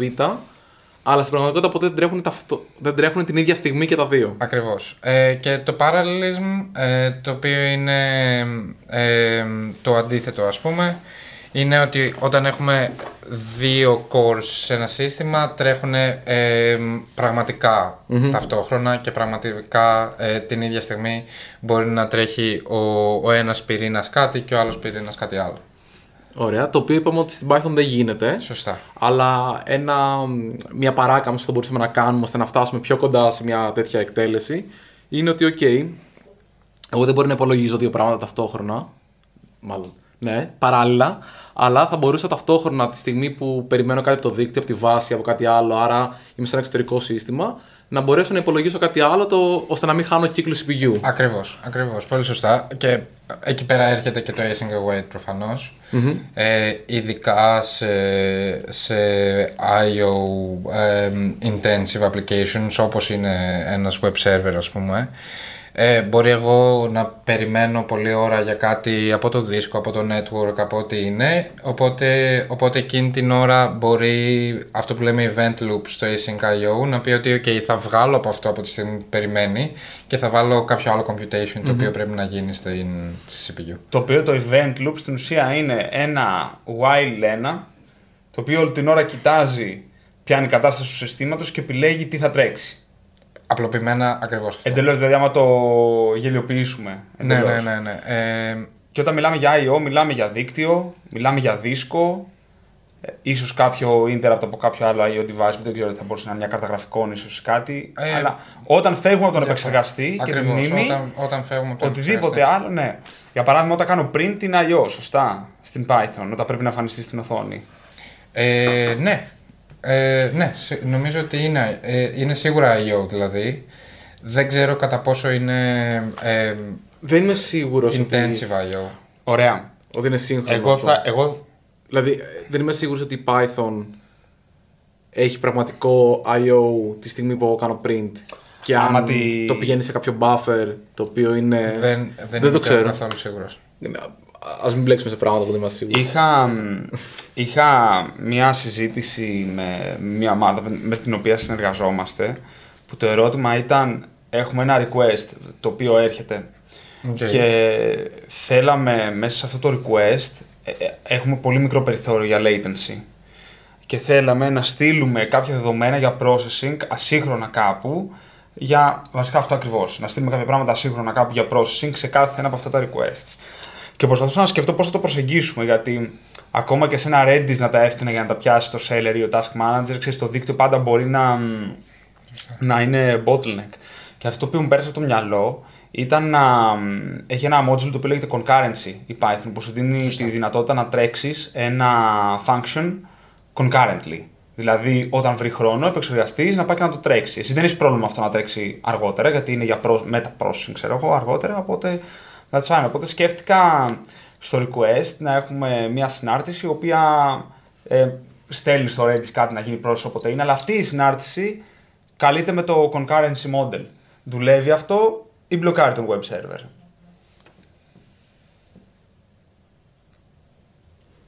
Είναι πολύ καλή ερώτηση. Δεν κατάλαβα ακριβώς το use case. Γιατί είπες ότι ήταν critical να μην υπάρχει latency και δεν κατάλαβα το latency ανάμεσα από. Στο request. Δηλαδή πρέπει το request να επιστρέψει το response όσο πιο γρήγορα γίνεται. Κατάλαβα. Είσαι σε AsyncIO context ή όχι? Όχι. Χρησιμοποιώ φτιάχνω έναν executor στην Python και μετά στον executor λέω τρέξει αυτή τη συνάρτηση concurrently. Ο οποίος αυτός executor δεν είναι threadful. Είναι thread pool. Ναι. Ναι, νομίζω ότι είναι valid αυτό. Νομίζω ότι είναι. Απλά θα αργήσει να πιάσει το επόμενο. Θα αργήσει. Όχι, δεν θα αργήσει. Γιατί θα το εξελέξει όποτε μπορέσει. Αφού είναι σε thread executor, ναι. Θεωρητικά είναι σε άλλο process namespace τρέχει. Σε άλλο process namespace δεν είναι. Δεν νομίζω ότι είναι σε άλλο process. Όχι, δεν είναι σε άλλο, αφού είναι thread executor. Απλά θα τρέξει όποτε μπορέσει, χωρίς να σταματήσει κάτι άλλο. Σωστά. Οπότε θεωρητικά αυτό θα αργήσει κάποια μιλισεκόν να πιάσει το επόμενο request. Αλλά κανένα request δεν θα αργήσει να επιστρέψει. Αφού θα φτιάξει καινούριο thread για να τρέξει πραγματικά η συνάρτηση, άρα το thread θα περιμένει το I.O. Ναι. Ναι, μπράβο, είναι καινούριο thread. Αυτό μπορεί να αργεί. Δηλαδή, ναι. Ό,τι καθυστέρηση θα έχεις διαχείριση του να ξεκινήσει να πάρεις μνήμη πίσω από το thread. Ναι. Όχι μνήμη, να πάρεις πληροφορία πίσω από το thread. Οκ. Okay. Γιατί ο thread executor είναι στο thread. Την είχα αυτή την απορία. Φαινόταν αυτό το πράγμα να δουλεύει, αλλά δεν ήξερα. Okay. Ήταν η διέστησή μου, αλλά το σκεφτόμουν, λέω δεν γίνεται να είναι. Αλλά τώρα που το συζητάμε και παραπάνω, σκεπτόμενος ότι στην ουσία το πρόβλημα είναι η shared μνήμη στα threads, αλλά όσο το θέμα είναι το I.O., αυτό το πράγμα δουλεύει. Και εκεί είναι το I.O. το θέμα, δηλαδή όσο και να αργήσει μετά. Σωστά. Το Redis θα είναι waiting αυτό το thread στην ουσία. Δεν θα τρέχει. Εντάξει, μεγάλωσε ένα queue. Εντάξει, σε όλα αυτά βέβαια υπάρχει πάντα η ερώτηση του πόσο με τι σιγουριά θέλει η πληροφορία να φτάσει στο Redis ή όπου πρέπει να φτάσει. Το οποίο, αν εσύ έχεις απαντήσει θετικά στο request. Πόσο πειράζει να μην γίνει αυτό το. Δεν πειράζει. Δηλαδή, νομίζω εκεί είναι το βασικό. Δεν πειράζει πολύ. Εντάξει, μην γίνει και. Αλλά. Το μακελιό εκεί πέρα. Για τέτοια συστήματα το async await νομίζω ότι είναι πολύ καλύτερη ιδέα. Δηλαδή, είχαμε φτιάξει ένα analytics σύστημα το οποίο είχε παρόμοια λογική. Δηλαδή, ερχόταν ένα event, υπήρχε πίσω ένα response ότι πήρα το event. Αυτό το response μετά έπρεπε να είναι πάρα πολύ γρήγορο γιατί αυτό γινόταν in request στο βασικό σύστημα. Οπότε στην πραγματικότητα απλά έπαιρνες εσύ αυτό. Μάλιστα τότε νομίζω χρησιμοποιούσαμε το FastAPI.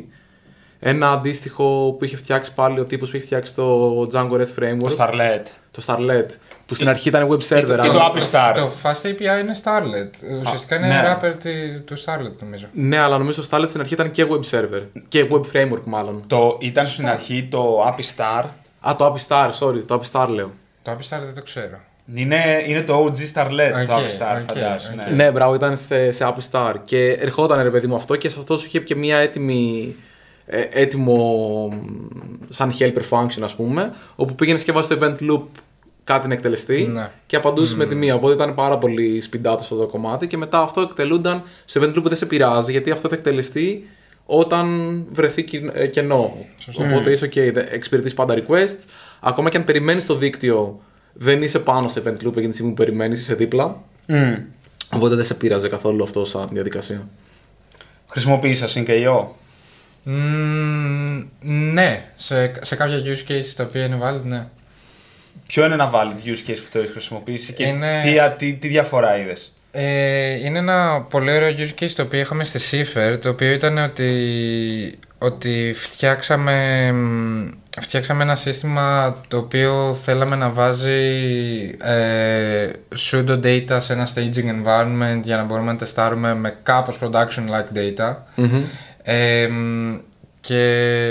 Και ουσιαστικά εκεί πέρα επειδή ήταν πάρα πολύ network intensive, γιατί αυτό που έκανε ήταν ουσιαστικά να καλεί τα staging APIs μας. Οπότε ήταν πολύ μεγάλο το boost που πήρε από τη στιγμή που μπορούσες να πετάξεις ένα API request στο backend, το οποίο είναι ένα απλό Django REST framework, και όσο περίμενες προφανώς το response, async await, πολύ primary use case. Έφευγε το άλλο. Κάποια στιγμή αυτό έπρεπε να το περιορίσουμε λίγο, γιατί τελικά το Django είχε θέμα από τη στιγμή που έβγαν τόσα πολλά. Αυτό πήγα να σου πω, πληρώνατε μετά από πίσω. Ναι. Αλλά αυτό ήταν ένα πολύ καλό use case, το οποίο έκανε πολύ speed up το συγκεκριμένο utility. Βέβαια, εντάξει, η αλήθεια είναι ότι το tooling ακόμα νομίζω στην Python δεν είναι στο επίπεδο που είναι σε άλλες γλώσσες, runtimes τύπου Node. Ας πούμε στο Node, επειδή είναι ο πρωτεύων τρόπος να γράψεις κώδικα, το concurrent programming, έχει πολύ πιο ωραία εργαλειάκια. Και επειδή είχα γράψει πολύ Node, ρε παιδί μου, στο Edge API στις παλιές εποχές, ρε παιδί μου, και αυτά, είχε πάρα πολύ ενδιαφέρον το πόσα εργαλεία σου δείχνει, το να κάνεις πράγματα concurrent, αλλά και όλα αυτά να τα περιμένεις και όλα αυτά να τα συγχρονίζεις μετά. Δηλαδή, θέλω αυτά τα 10 πράγματα να τα τρέξω. Από αυτά τα 10 θέλω να τρέχουν 2 ταυτόχρονα, οπότε πρακτικά όλη αυτή τη διαχείριση του τρέξει τα 2, με το που γυρίσει A το πρώτο, τρέξει το επόμενο, με το που... δηλαδή να κάνει όλη αυτή τη διαχείριση, στην έκανε βιβλιοθήκες από μόνες τους. Ενώ στην Python ακόμα, επειδή δεν είναι τόσο. Δεν είναι ο κυρίαρχος τρόπος να γράφεις κώδικα αυτό. Δεν νομίζω ότι το κάνει σε τόσο μεγάλη κλίμακα. Νομίζω ότι ειδικά στο web πλέον... το κάνει.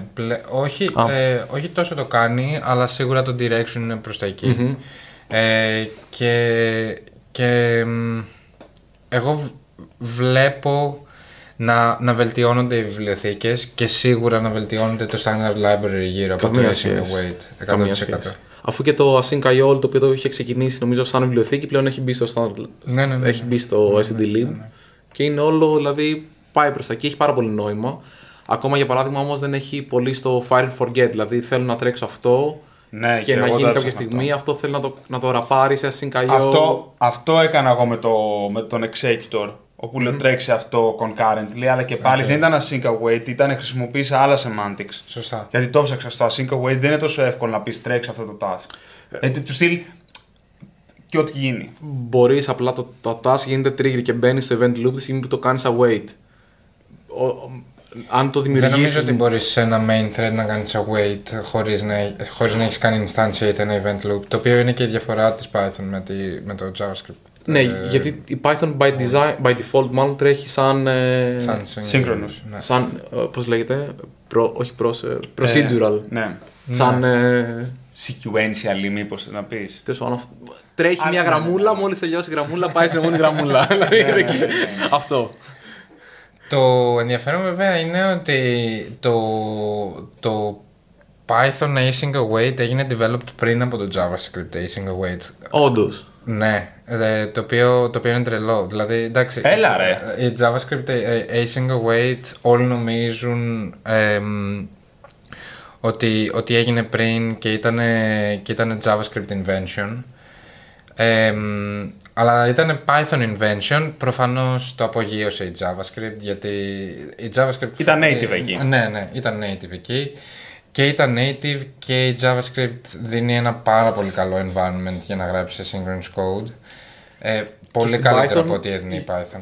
UvLoop θα γράψεις πλέον. Ναι. Δηλαδή, και στην Python πλέον θα πας και θα χρησιμοποιήσεις το ίδιο event loop του Node, το οποίο το κάνεις με την UvLoop, νομίζω, τη βιβλιοθήκη.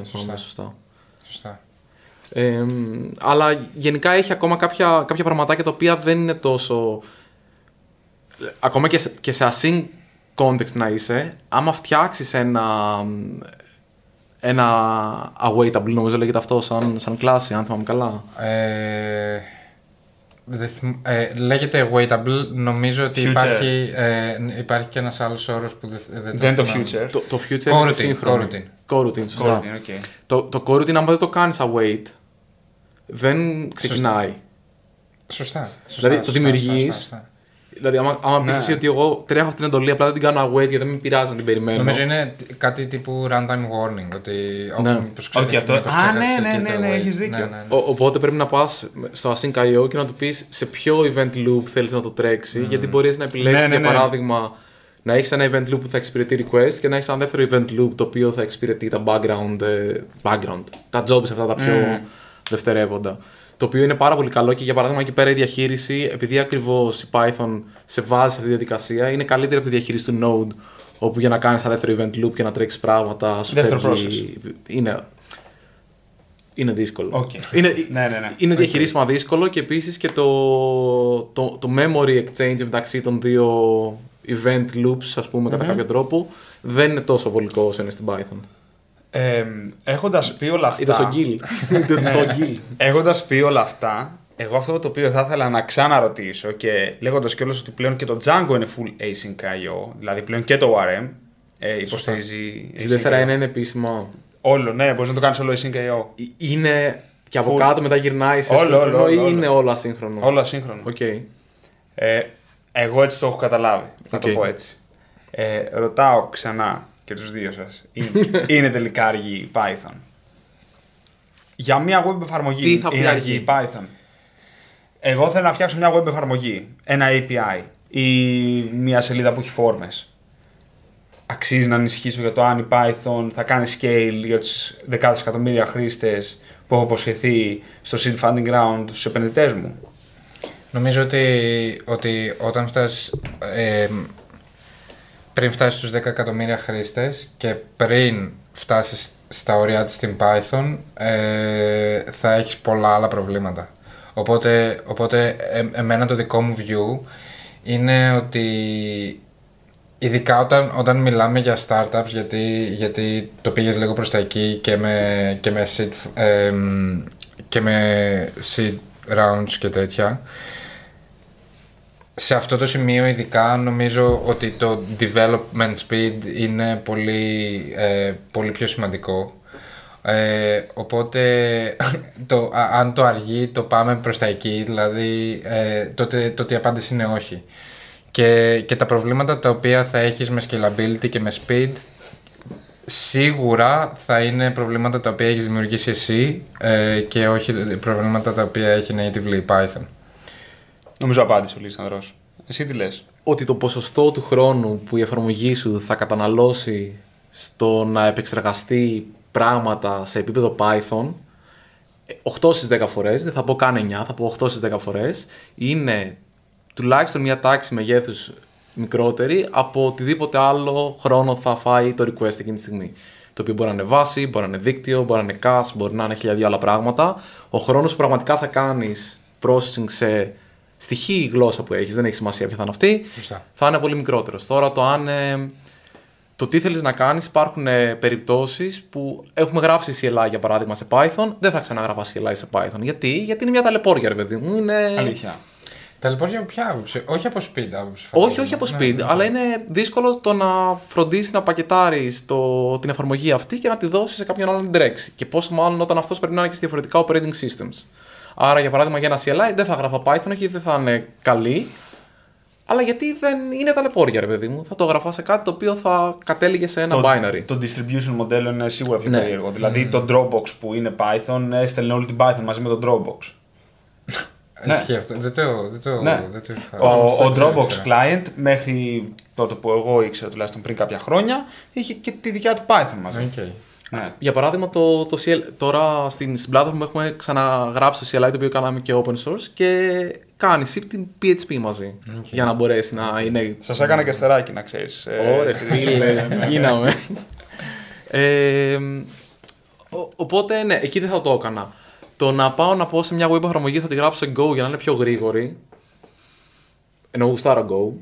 Να γίνω ξεκάθαρος, μην παρεξηγηθώ. Και γράφω Go, δηλαδή μου αρέσει. Δεν θα το έγραφα για την ταχύτητα.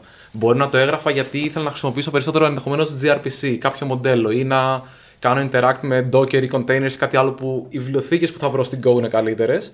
Η ταχύτητα δεν είναι κάτι που με έχει απασχολήσει ποτέ σε αυτά τα πράγματα. Να σου πω, και στους δύο δηλαδή αυτή τη στιγμή, η Cython δεν θα μπορούσε να λύσει το πρόβλημα του distribution, τους CLI, δηλαδή η Cython είναι ένας Python compiler που παίρνει Python, φτύνει binary, σωστά?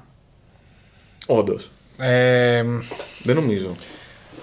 Δεν ξέρω αν παίρνει Python και φτύνει binary. Καταρχάς δεν παίρνει ακριβώς Python. Η Cython παίρνει κάτι... Subset της Python. Ναι. Με κάποια annotations νομίζω. Okay. Με κάποια annotations. Κάτι το οποίο είναι τρελά ωραίο είναι MyPyC. Δεν ξέρω αν το έχετε δει.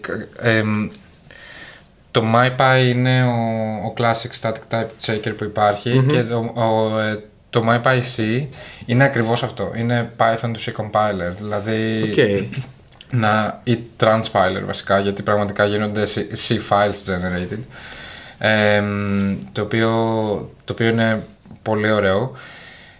Γιατί το είχαν γράψει το MyPyC? Γιατί το MyPy ήταν αργό για το δικό του use case όταν ήταν γραμμένο σε Python. Οπότε είχαν γράψει έναν compiler που είπαν: εμείς θα γράφουμε Python και μετά αυτός compiler θα κάνει generate C για να τρέχει πιο γρήγορα το MyPy. Μισό, αλλά εκεί πέρα όμως πρέπει να είσαι ευλαβικός στα typings. Εννοείς για να γίνει σωστά C-generated. Ναι, εννοείται. Γιατί αλλιώς δεν μπορείς να... Αλλά αυτό κάνανε. Δηλαδή κάνανε static type checker. Οπότε ξέρεις, το να είσαι ευλαβικός στα types, αυτό το είχαν, by design, δεν είχε νόημα διαφορετικά. Συγγνώμη που θα το πω αυτό, αλλά ούτε εσύ θα έγραφα για να φτιάξω ένα CLI. Όχι, Python θα έγραφες. Όχι, Python θα έγραφες, θα γινόταν compilation. Δεν θα έκανα cross compilation. Πάντως αυτό πάντως έκανε το Facebook επειδή η PHP ήταν αργή. Είχε γράψει το hip hop for PHP, το οποίο έπαιρνε PHP, την έκανε C++. Και το μόνο το οποίο δεν μπορούσε να κάνει, γιατί λέγανε ότι παίζει όλη PHP εκτός από ένα κομμάτι. Το κομμάτι που κάνει αυτό το οποίο σε ρώτησα πώς μπορώ να κάνω στην Python πριν, να φτιάχνεις δυναμικά συναρτήσεις. Έχει μια βιβλιοθήκη PHP που μπορείς δυναμικά να φτιάχνεις συναρτήσεις. Αυτό ήταν το μόνο το οποίο δεν μπορούσε να υποστηρίξει το hip hop for PHP, γιατί πρακτικά ρε παιδί μου έκανε C++. Δεν μπορείς στη C++ να φτιάξεις C++ μέσα και πρέπει να compiled αυτό το πράγμα. Ναι. Κοίτα, και η Python έχει μαγεία και δεν νομίζω ότι μπορεί να γίνει. Πρέπει να κόψεις πολλές λειτουργικότητες της Python για να μπορέσεις να καταλήξεις κάτι το οποίο μπορεί να γίνει έστω C. Το να τον κάνεις binary, ενδεχομένως μπορεί να βρεις κάποιον τρόπο με κάποιο micro VM μέσα το οποίο να κάνει κάτι πιο έξυπνο. Θα στεναχωρηθείς άμα το MyPyC κάνει όλη τη δουλειά που έκανες εδώ και όλο αυτόν τον καιρό σε μια μέρα. Γράψε εκεί 10 γραμμές Python και στο βγάλει όλο. Μα PHP είναι το άλλο ρε. Α, ναι, ρε, μπράβο. Γιατί έκανες embed και το. Το PHP compiler όλο. Ναι, αλλά αυτό είναι λόγω του προηγούμενου CLI, όχι του καινούριου. Ναι, το καινούριο CLI είναι σε. Το wrapper είναι σε Go και moving forward θα είναι σε Go, ρε παιδί μου, από εδώ και πέρα το υπόλοιπο. Συγγνώμη, νόμιζα ότι. Τέλος πάντων, ξέχνα το, κατάλαβα.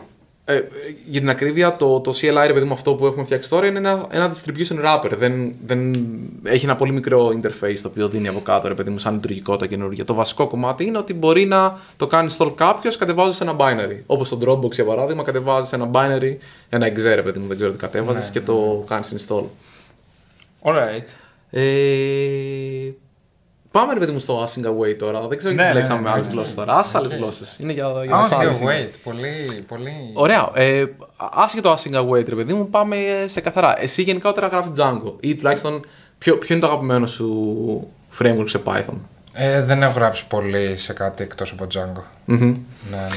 Εγώ δεν ξέρω και αν θα έγραφα πάρα πολύ σε κάτι εκτός από Django. Δηλαδή υπάρχουν πολύ συγκεκριμένες περιπτώσεις που δεν γράφω Django. Δηλαδή θα πρέπει να μην θέλω στις οποίες τη γράφεις. Καλή ερώτηση. FastAPI. FastAPI σε έναν βαθμό. Flask δηλαδή αρκετό Flask για. Θα έγραφα και Flask. Αν και τώρα το FastAPI είναι πάρα πολύ κοντά στο σύνταξ του Flask και σου δίνει. Εμένα με τρομάζει κάτι με το Flask. Βασικά δεν με τρομάζει. Το Flask είναι γαμάτο. Άμα γυρίσεις την κούπα, πέμπτη κιόλας. Έχουμε εδώ αγάπη. Αλλά το θέμα. Α, όχι, είναι και βυζίδιο. Μια χαρά, ναι, σε τρόλαρα. Εμένα αυτό το οποίο με τρομάζει συντακτικά στο Flask είναι το ότι κάνω import το request και είναι ένα singleton model το οποίο βγάζει απόλυτο νόημα, ειδικά τώρα που καταλαβαίνετε αυτό το πράγμα, δεν είναι multi-threaded ρε παιδί μου, αλλά είναι περίεργο όμως. Είναι πολύ περίεργο συντακτικό και δεν θέλω να γράφω έτσι. Okay. Δηλαδή δεν με νοιάζει το γιατί είναι έτσι, το ότι μπορείς να είναι έτσι. Αυτό είναι, το βρίσκω οριακά αντιπαϊθονικό, δηλαδή είναι κάτι που δεν έχω ξαναδεί πουθενά αυτό το πράγμα. Και γιατί δεν έχει Python, ωραία, sorry, γιατί θα πήγαινα σε λίγο διαφορετικό θέμα. Και εμένα μου αρέσει πολύ περισσότερο το ότι στο FastAPI, αν και αυτό το βρίσκω περιοριστικό, αλλά για μένα είναι μια καινούργια λογική που δεν πάει κόντρα σε κάτι άλλο. Μ' αρέσει πολύ παραπάνω στο FastAPI που πας και λες, ξέρεις τι, εγώ θέλω αυτό από τα query parameters, θέλω αυτό το header και αυτά τα βάζεις με typings. Και αυτό καταλαβαίνει αυτόματα, σου κάνει το λεγόμενο dependency injection. Και ανάλογα με το όνομα που έχεις δώσει στη μεταβλητή και με τον τύπο που έχεις δώσει στη μεταβλητή, σου ταΐζει και τα δεδομένα τα οποία θέλεις. Αλλά αυτό που λες είναι ότι θες περισσότερο magic. Ναι, ή θα γράψεις πιο strictly typed. Δεν ήταν αυτό. Δεν θυμάμαι. Για το Magic έχουμε λιγότερο ή περισσότερο Magic. Το έχουμε συζητήσει σίγουρα, δεν θυμάμαι πότε. Πρέπει να είναι από τα τελευταία προηγούμενη σεζόν. Okay.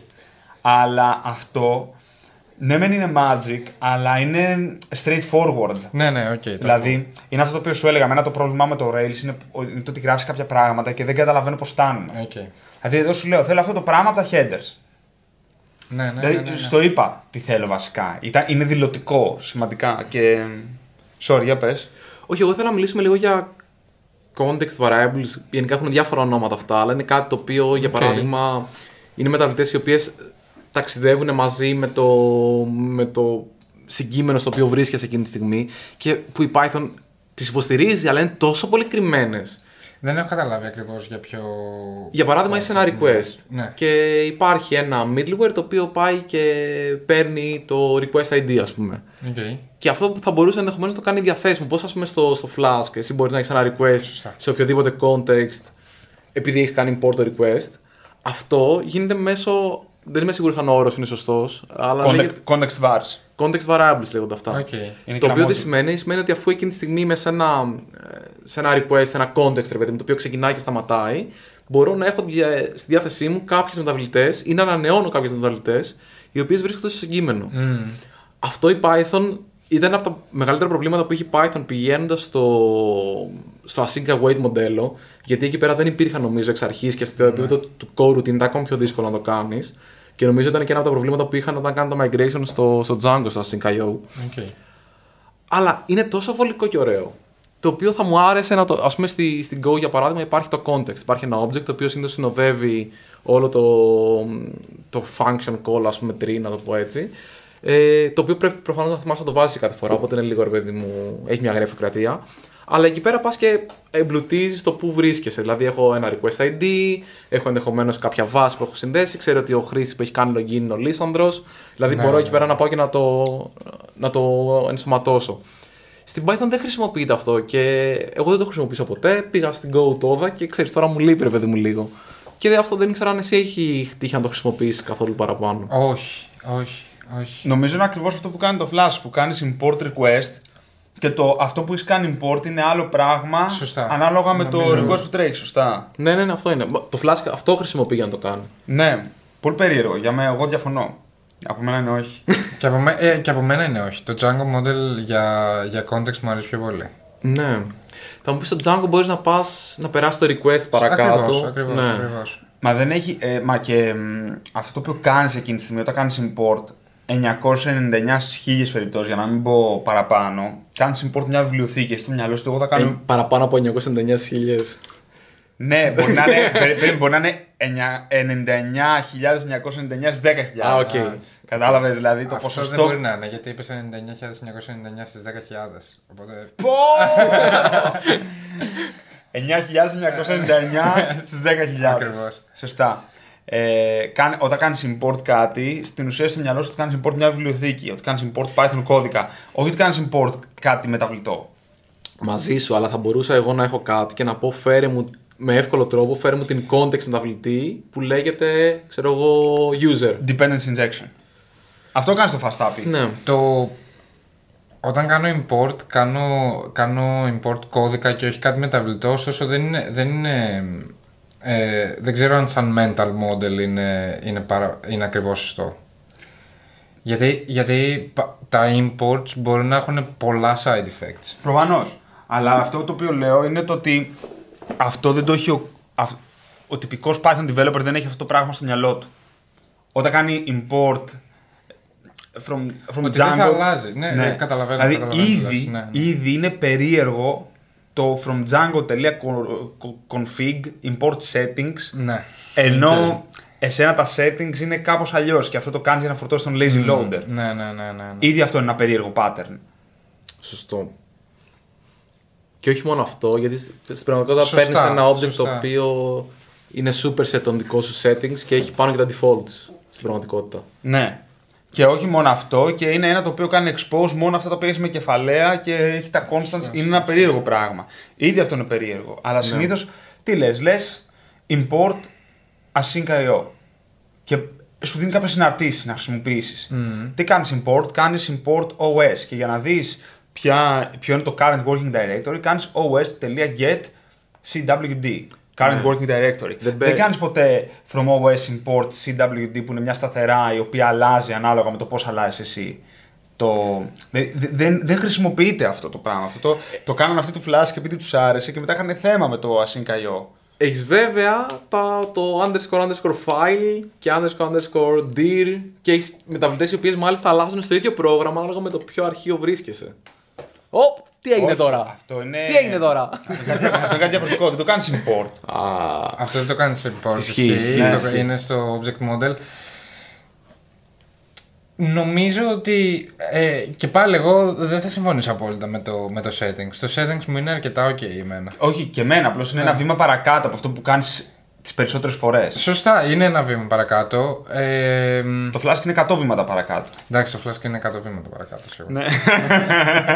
Ισχύει. Κοίτα, θα σου πω, υπάρχουν φορές που βολεύει, υπάρχουν φορές που δεν βολεύει. Για παράδειγμα. Πες μια φορά που βολεύει. Σε middlewares και σε τέτοια πράγματα είναι βολικό. Injection. Τι μου πετάς μια λέξη τύχη ρε. Ρε λες, όχι, μα βάζεις συνάρτηση και λες φέρε μου αυτό. Ναι. Σε όλο το stack του middleware μπορείς να το κάνεις. Σωστό και αυτό. Δεν έχεις λόγο. Το οποίο βέβαια είχε κάποια θέματα, τώρα δεν θυμάμαι τι είχα δει ακριβώς, αλλά ειδικά στο FastAPI το dependency injection για τη βάση είχε κάποια θέματα με το πώς άνοιγε και πώς έκλεινε sessions. Mm-hmm. Ενώ είναι πολύ πιο straightforward στο Flask. Καλά, εντάξει, για την Django δεν μιλάμε. Το FastAPI όπως μιλάμε ότι είναι concurrent, δεν μπορείς να έχεις μη concurrent χρήση του FastAPI, σωστά. Νομίζω παίζει μόνο πάνω από event loop. Μπορείς να κάνεις embed ένα WSG application σίγουρα, αλλά δεν ξέρω πώς ακριβώς κάνεις γι' αυτό. Και σύγχρονη συνάρτηση μπορείς να έχεις, αλλά λογικά την κάνει wrap σε ασύγχρονο αυτό μέσα. Okay, μπορεί. Ναι, και μετά πάει την τρέχει αλλού, ρε παιδί μου, έχει κάποια λογικά background τέτοιο, αλλά αφού μιλάμε γι' αυτό, αναγκαστικά δεν μπορείς να έχεις το ίδιο database model που έχεις ένα σύγχρονο application. Γιατί γίνεται όταν έχεις ένα Flask, ανοίγεις πόσα process έχει, το κάθε process ανοίγει ένα connection στη βάση και τελειώνει η ιστορία εκεί πέρα. Ή και στο Django. Δεν είμαι σίγουρος ότι ανοίγει ένα και το κρατάει over the lifetime πάντα ανοιχτό. Ναι. Δεν ξέρω. Ή τέλος πάντων ανοίγει ένα κάθε φορά που έχετε ένα request. Ναι, είναι αρκετά εύκολο. Στο concurrent μοντέλο δεν μπορείς να το κάνεις αυτό γιατί μπορεί τα request να φύγουν. Οπότε εξ ορισμού έχεις database pooling. Ακόμα, δηλαδή δεν το ξέρεις, δεν το χρησιμοποιείς, μάλλον δεν το κάνεις επίτηδες πάντα. Αλλά δεν υπάρχει σοβαρή βιβλιοθήκη που σου δίνει βάση, η οποία δεν έχει database pooling και παίζεις σε concurrent μοντέλο. Ελπίζω τουλάχιστον. Τώρα θα μάθουμε. Δεν το έχω. Αλλά φαντάζομαι ότι όχι. Άρα λοιπόν εξ ορισμού το πώς διαχειρίζεσαι connection σε database pooling δεν είναι τόσο απλό όσο στο άλλο. Γιατί μπορεί εσύ για παράδειγμα να θέλεις να πάρεις ένα connection, αλλά εκείνη τη στιγμή να μην είναι διαθέσιμο. Σωστό. Οπότε και αυτό είναι ένα awaitable πράγμα το οποίο πότε εγώ θα πάρω το connection. Άρα γι' αυτό δεν ξέρω πώς το κάνει. Μπορώ να ξεφύγω λίγο και να κάνω το $1,000,000 question στο Λίσανδρο. Μόνο βασικά. Billionaire is the new millionaire. Ακριβώς. Άρα το $1,000,000,000. Walrus operator, ναι ή όχι. Ναι, σίγουρα ναι. 100% ναι. Γιατί ναι. Σας είπα πριν ότι ο parser generator που είχαμε γράψει κάνει generate C. Η αλήθεια είναι ότι δεν κάνει μόνο C generate, αλλά κάνει και Python generate. Okay. Έκανε Python Generate από την αρχή και πρώτα έκανε Python Generate απλά για να μπορούμε να το γράψουμε. Όταν γράφτηκε Python Generator εγώ δεν ήμουν ακόμα εκεί, οπότε δεν το έγραψα εγώ, αλλά ναι, τα παιδιά που το έγραψαν, ο Guido και ο Pablo, έκαναν πρώτα Generate Python και όλο το Generated Python είναι γεμάτο στα Walruses. Okay. Είναι γεμάτος στα wall. Δηλαδή. Άρα για τέτοιο πιο αυτόματο κώδικα, ας πούμε, βολεύει. Ναι, 100%. Okay. Αν δεν το έχεις, τότε έχεις μείον ένα syntactic construct το οποίο υπάρχει σε πάρα πολλές άλλες γλώσσες. Mm-hmm. Δηλαδή το να κάνεις if και να κάνεις συγχρόνους bind variables είναι κάτι αρκετά. Αυτό κόμμα. Να πούμε λίγο ότι είναι ο Walrus operator. Σωστά, ναι. Είναι άνω και κάτω .ison. Σωστά. Είναι η ανάθεση που είχαμε στην Pascal. Σωστά. Όταν κάναμε. Και στην Go νομίζω είναι. Και στην Go δεν γράφω Go, οπότε μπορώ να χαζοδιαβάσω, αλλά δεν την ξέρω. Οπότε θες να μας το εξηγήσεις τι είναι ο Walrus operator.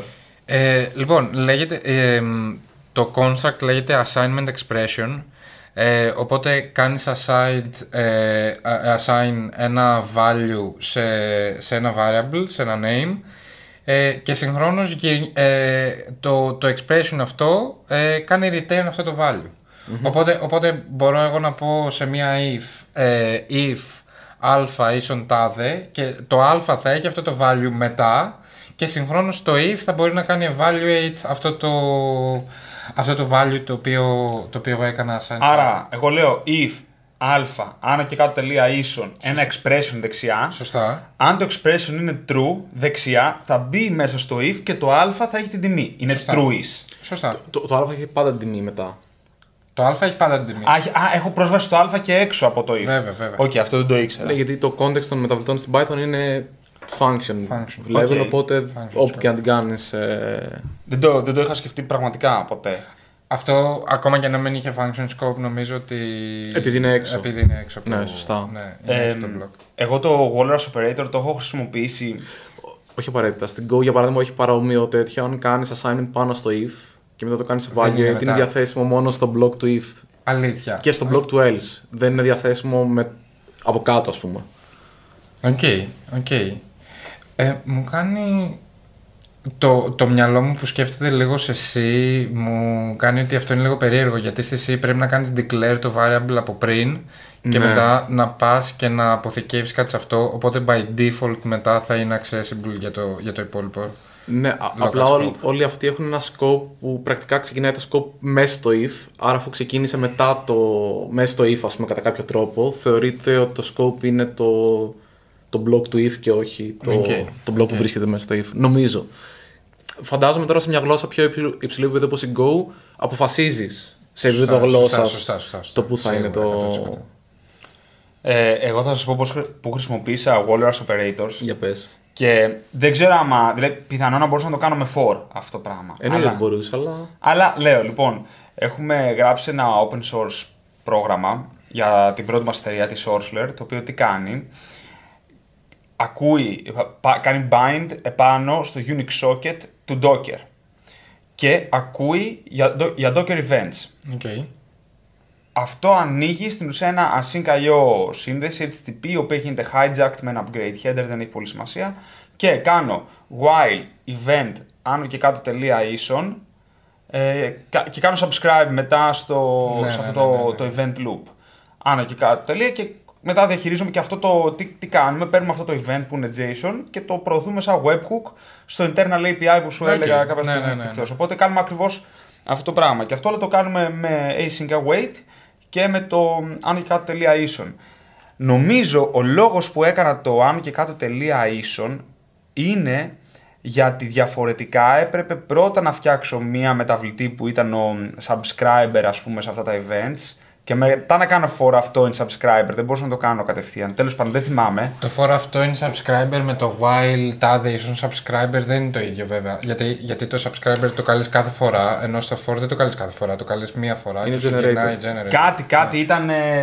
Θυμάμαι και βγήκε πάρα πολύ ωραίος κώδικας. Δηλαδή. Ναι.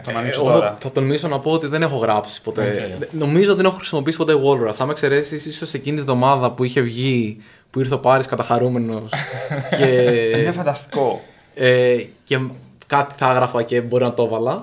Νομίζω δεν το έχω χρησιμοποιήσει, αλλά καταλαβαίνω ότι είναι εργαλείο. Δηλαδή ο πανικός που είχε γίνει τότε θεωρώ ότι ήταν λίγο υπερβολικός. Εντάξει, ναι, σίγουρα. Εντάξει, όλοι ξέρουμε τι είχε γίνει, τότε. Ξέρεις, για πες.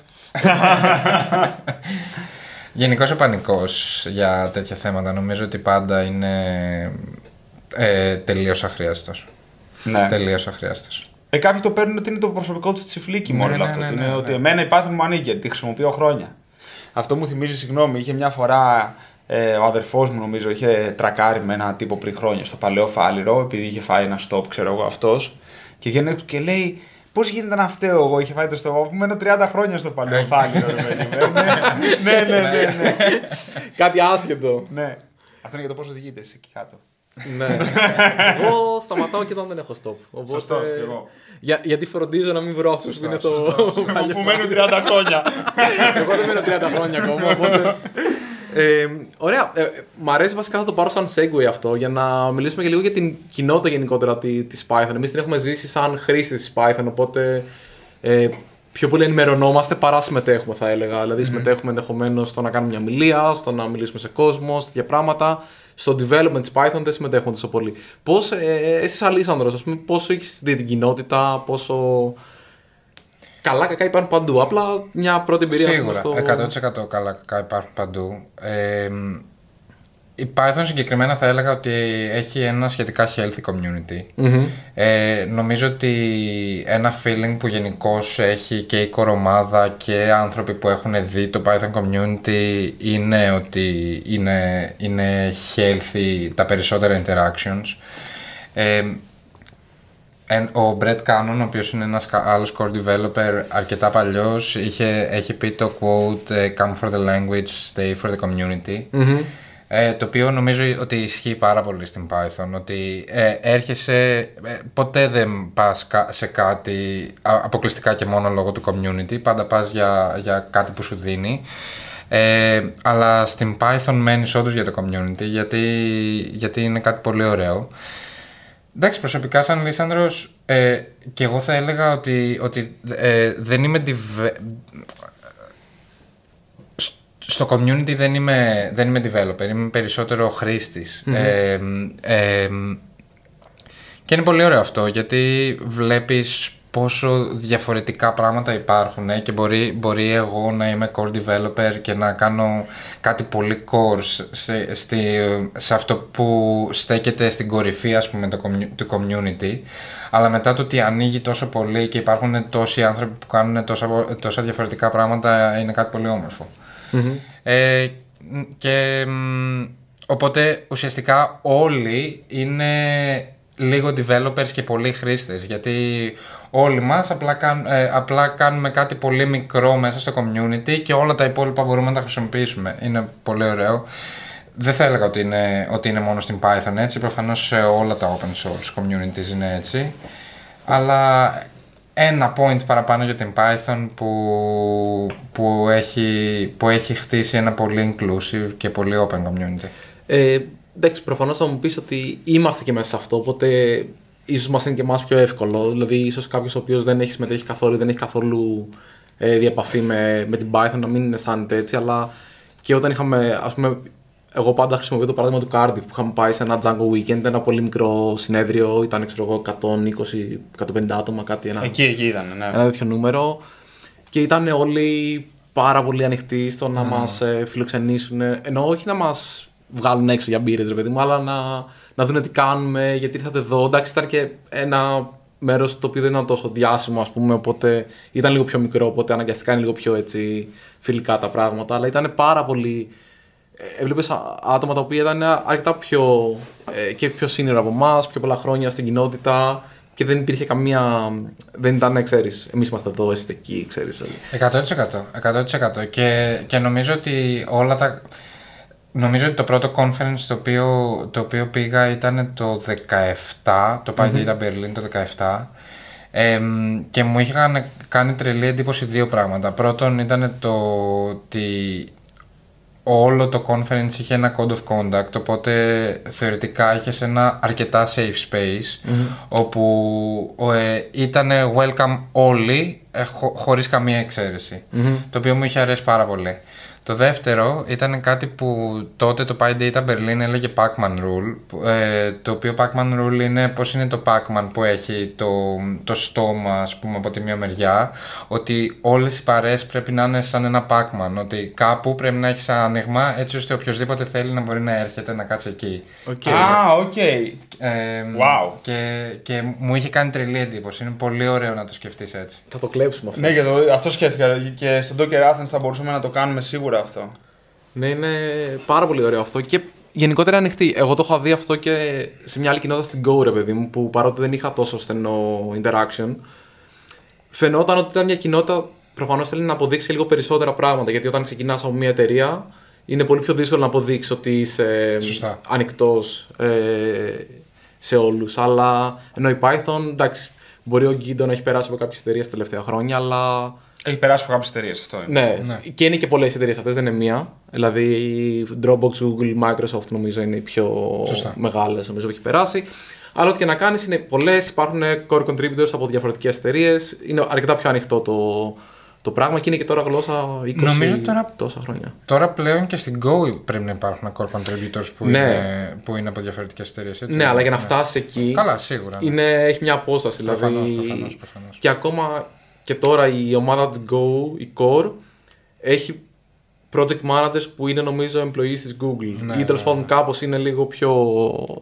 Αλλά προσπαθούν πάρα πολύ να είναι ανοιχτοί. Mm. Και σε άλλα άτομα από διαφορετικές εταιρείες, αλλά και σε άτομα από διαφορετικά backgrounds. Δεν έχει σημασία, δηλαδή, άμα έχεις πετάξει από την Ελλάδα και έχεις πάει στο Σικάγο που ήμουν τώρα, ας πούμε, για να... Είναι πολύ ανοιχτή. Αλλά και η Python εξίσου.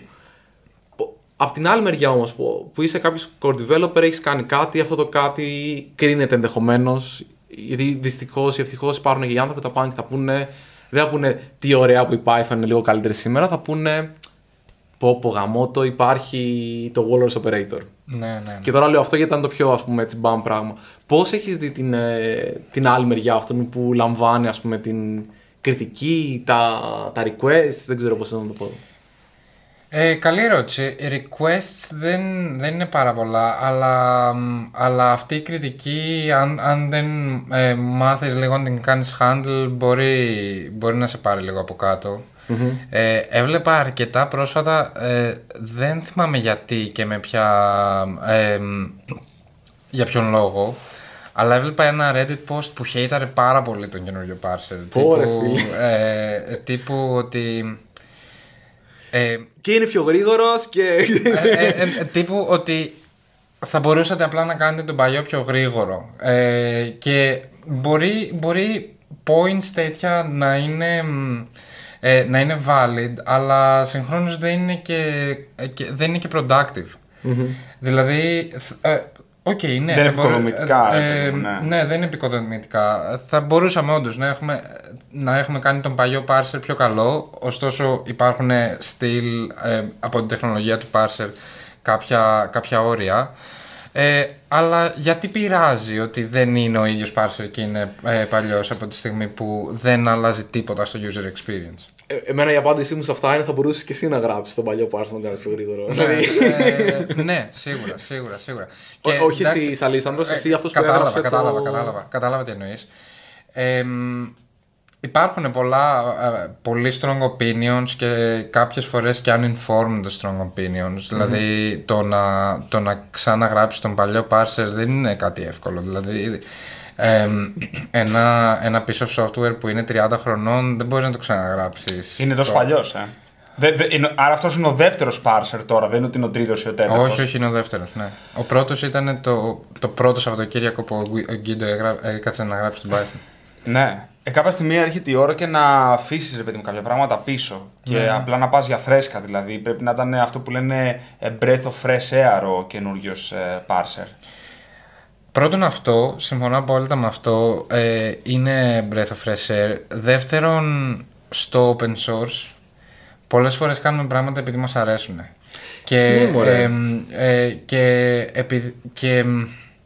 Και είναι κάπως και η ανταμοιβή μέσα σε πολλά εισαγωγικά που παίρνεις από το freshness, από το γράφω κάτι καινούριο, γράφω κάτι λίγο challenging. Είναι ο λόγος που κάνουμε open source όσοι κάνουμε open source. Ο Peter Wang, ο οποίος είναι ο CEO της Anaconda, είχε κάνει ένα τρελό talk στο PyCon Germany, PyCon, το οποίο ήταν για το μέλλον του open source, και στο οποίο έλεγε ότι είναι ένα τρελό concept για τους business guys, business folks, ας πούμε, της εποχής μας, το ότι υπάρχει το open source και είναι τόσο free και είναι τόσο δωρεάν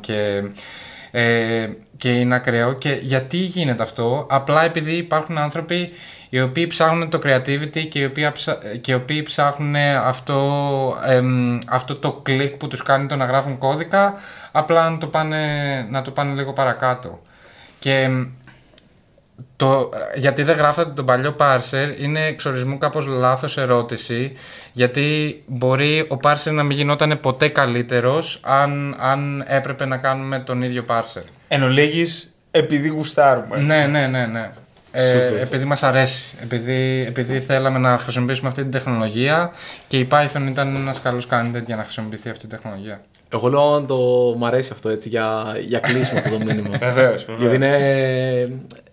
Νομίζω ότι όχι συμμαζεύει, συμπυκνώνει, ρε παιδί μου, πάρα πολύ η πληροφορία μαζί. Γιατί στο τέλος της ημέρας είναι αυτό. Στο τέλος της ημέρας είναι ότι έχω ένα ενδιαφέρον και το χρησιμοποιώ για το project μου. Είτε αυτό το project μου το χρησιμοποιώ εγώ και ο δίπλα, είτε αυτό το project είναι για τον Guido ή Python που το χρησιμοποιεί αυτός και άλλα εκατομμύρια κόσμος. Ναι.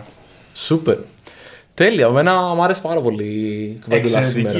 Εξαιρετική ήταν. Και εμένα το ίδιο, πάρα πολύ. Αλήθεια. Και ευχαριστώ πολύ. Αυτός σου έλειπε τώρα να πεις κακό λόγο, ξέρεις. Όχι, εντάξει. Ευχαριστώ πολύ. Καθώς πλησιάζουμε στο τέλος, τώρα στο τέλος βάζουμε κάποιο χρόνο, μπορείς να προτείνεις από blog post, από πράγματα, από προϊόντα, από δεν ξέρω, καθένας προτείνει οτιδήποτε. Επειδή είσαι καλεσμένος, εσύ μπορείς να προτείνεις και παραπάνω από ένα πράγματα. Το πάρεις και εγώ, είμαστε περιορισμένοι στο ένα, ρε παιδί μου. Οπότε θες να ξεκινήσεις πρώτος ή τελευταίος? Θα θέλω τελευταίος για να δω τι θα πείτε εσείς πρώτα. Ωραία, οκ. Εγώ θα ξεκινήσω λέγοντας στον κόσμο να δει το blog post του Guido για τον parser. Στο κλεψά. Ναι. Όχι, ρε γάμο. Δεν πειράζει. Έχω κι άλλα αρκετά. Τέλεια. Εγώ αυτό είναι αυτό το οποίο θα έλεγα, γιατί το βρήκα πολύ ενδιαφέρον. Δηλαδή το πόσο δεν το καταλάβαινα στην αρχή μέχρι το πόσο με ιντρίγκαρε εν τέλει είναι καλό. Ωραία. Εγώ θα προτείνω το βιβλίο που διαβάζω αυτή την περίοδο και προσπαθώ και ελπίζω να τελειώσω, γιατί γενικά έχω ένα πρόβλημα με αυτή τη διαδικασία, που λέγεται No Rules Rules, που είναι του Reed Hastings από το Netflix, το οποίο βέβαια είναι αρκετά φλίαρο, θα το πω αυτό, αλλά έχει, ρε παιδί μου, ωραία πράγματα, και επειδή λέει να τι κάναμε και να πώς αντιμετωπίσαμε τρία προβλήματα που είχαμε, έχει ένα ενδιαφέρον, ας πούμε, να δεις, γιατί με τη μία πας στο counter argument, γιατί να το κάνω αυτό, και σου εξηγεί κάποια πράγματα που ίσως σκέφτεσαι. Μ' αρέσει προς το παρόν. Κάποια πράγματα μπορεί να με συμφωνήσει, αλλά έχει γενικά τώρα μια ωραία δομή. Okay. Οπότε εγώ θα πω αυτό. Okay. Εγώ θα πάω πίσω σε parser things και θα πω ότι αν κάποιος ενδιαφέρεται για PEP, είναι ωραίο να διαβάσει το PEP 617, το οποίο είναι ένα αρκετά μεγάλο document, το οποίο περιγράφει σε πολύ detail τον parser, αλλά πολύ theoretical. Και το δεύτερο είναι ότι αν κάποιος θέλει να παίξει με τον parser, υπάρχει ένα standalone package στο PyPI, το οποίο λέγεται Pagan και το οποίο συντηρούμε με τον Pablo. Και ουσιαστικά μπορείς να κάνεις αυτό που σας είπα πριν, μπορείς να κάνεις generate Python code, οπότε γίνεται πολύ εύκολο το να καταλάβεις πώς λειτουργεί αυτό το πράγμα. Okay. Και οπότε αν κάποιος θέλει να παίξει με parsers, με parser generators, είναι ένας πολύ εύκολος τρόπος για εισαγωγή σε αυτό το θέμα. Τέλειο. Pagan, PGN. Θα το έχουμε και σε λινκάκι στη σελίδα. Τέλεια. Φανταστικά, ευχαριστούμε πάρα πολύ, Λίσανδρο. Εγώ ευχαριστώ. Ήταν εξαιρετικό. Φοβερή κουβέντα, και με τους υπόλοιπους θα λέμε την άλλη εβδομάδα.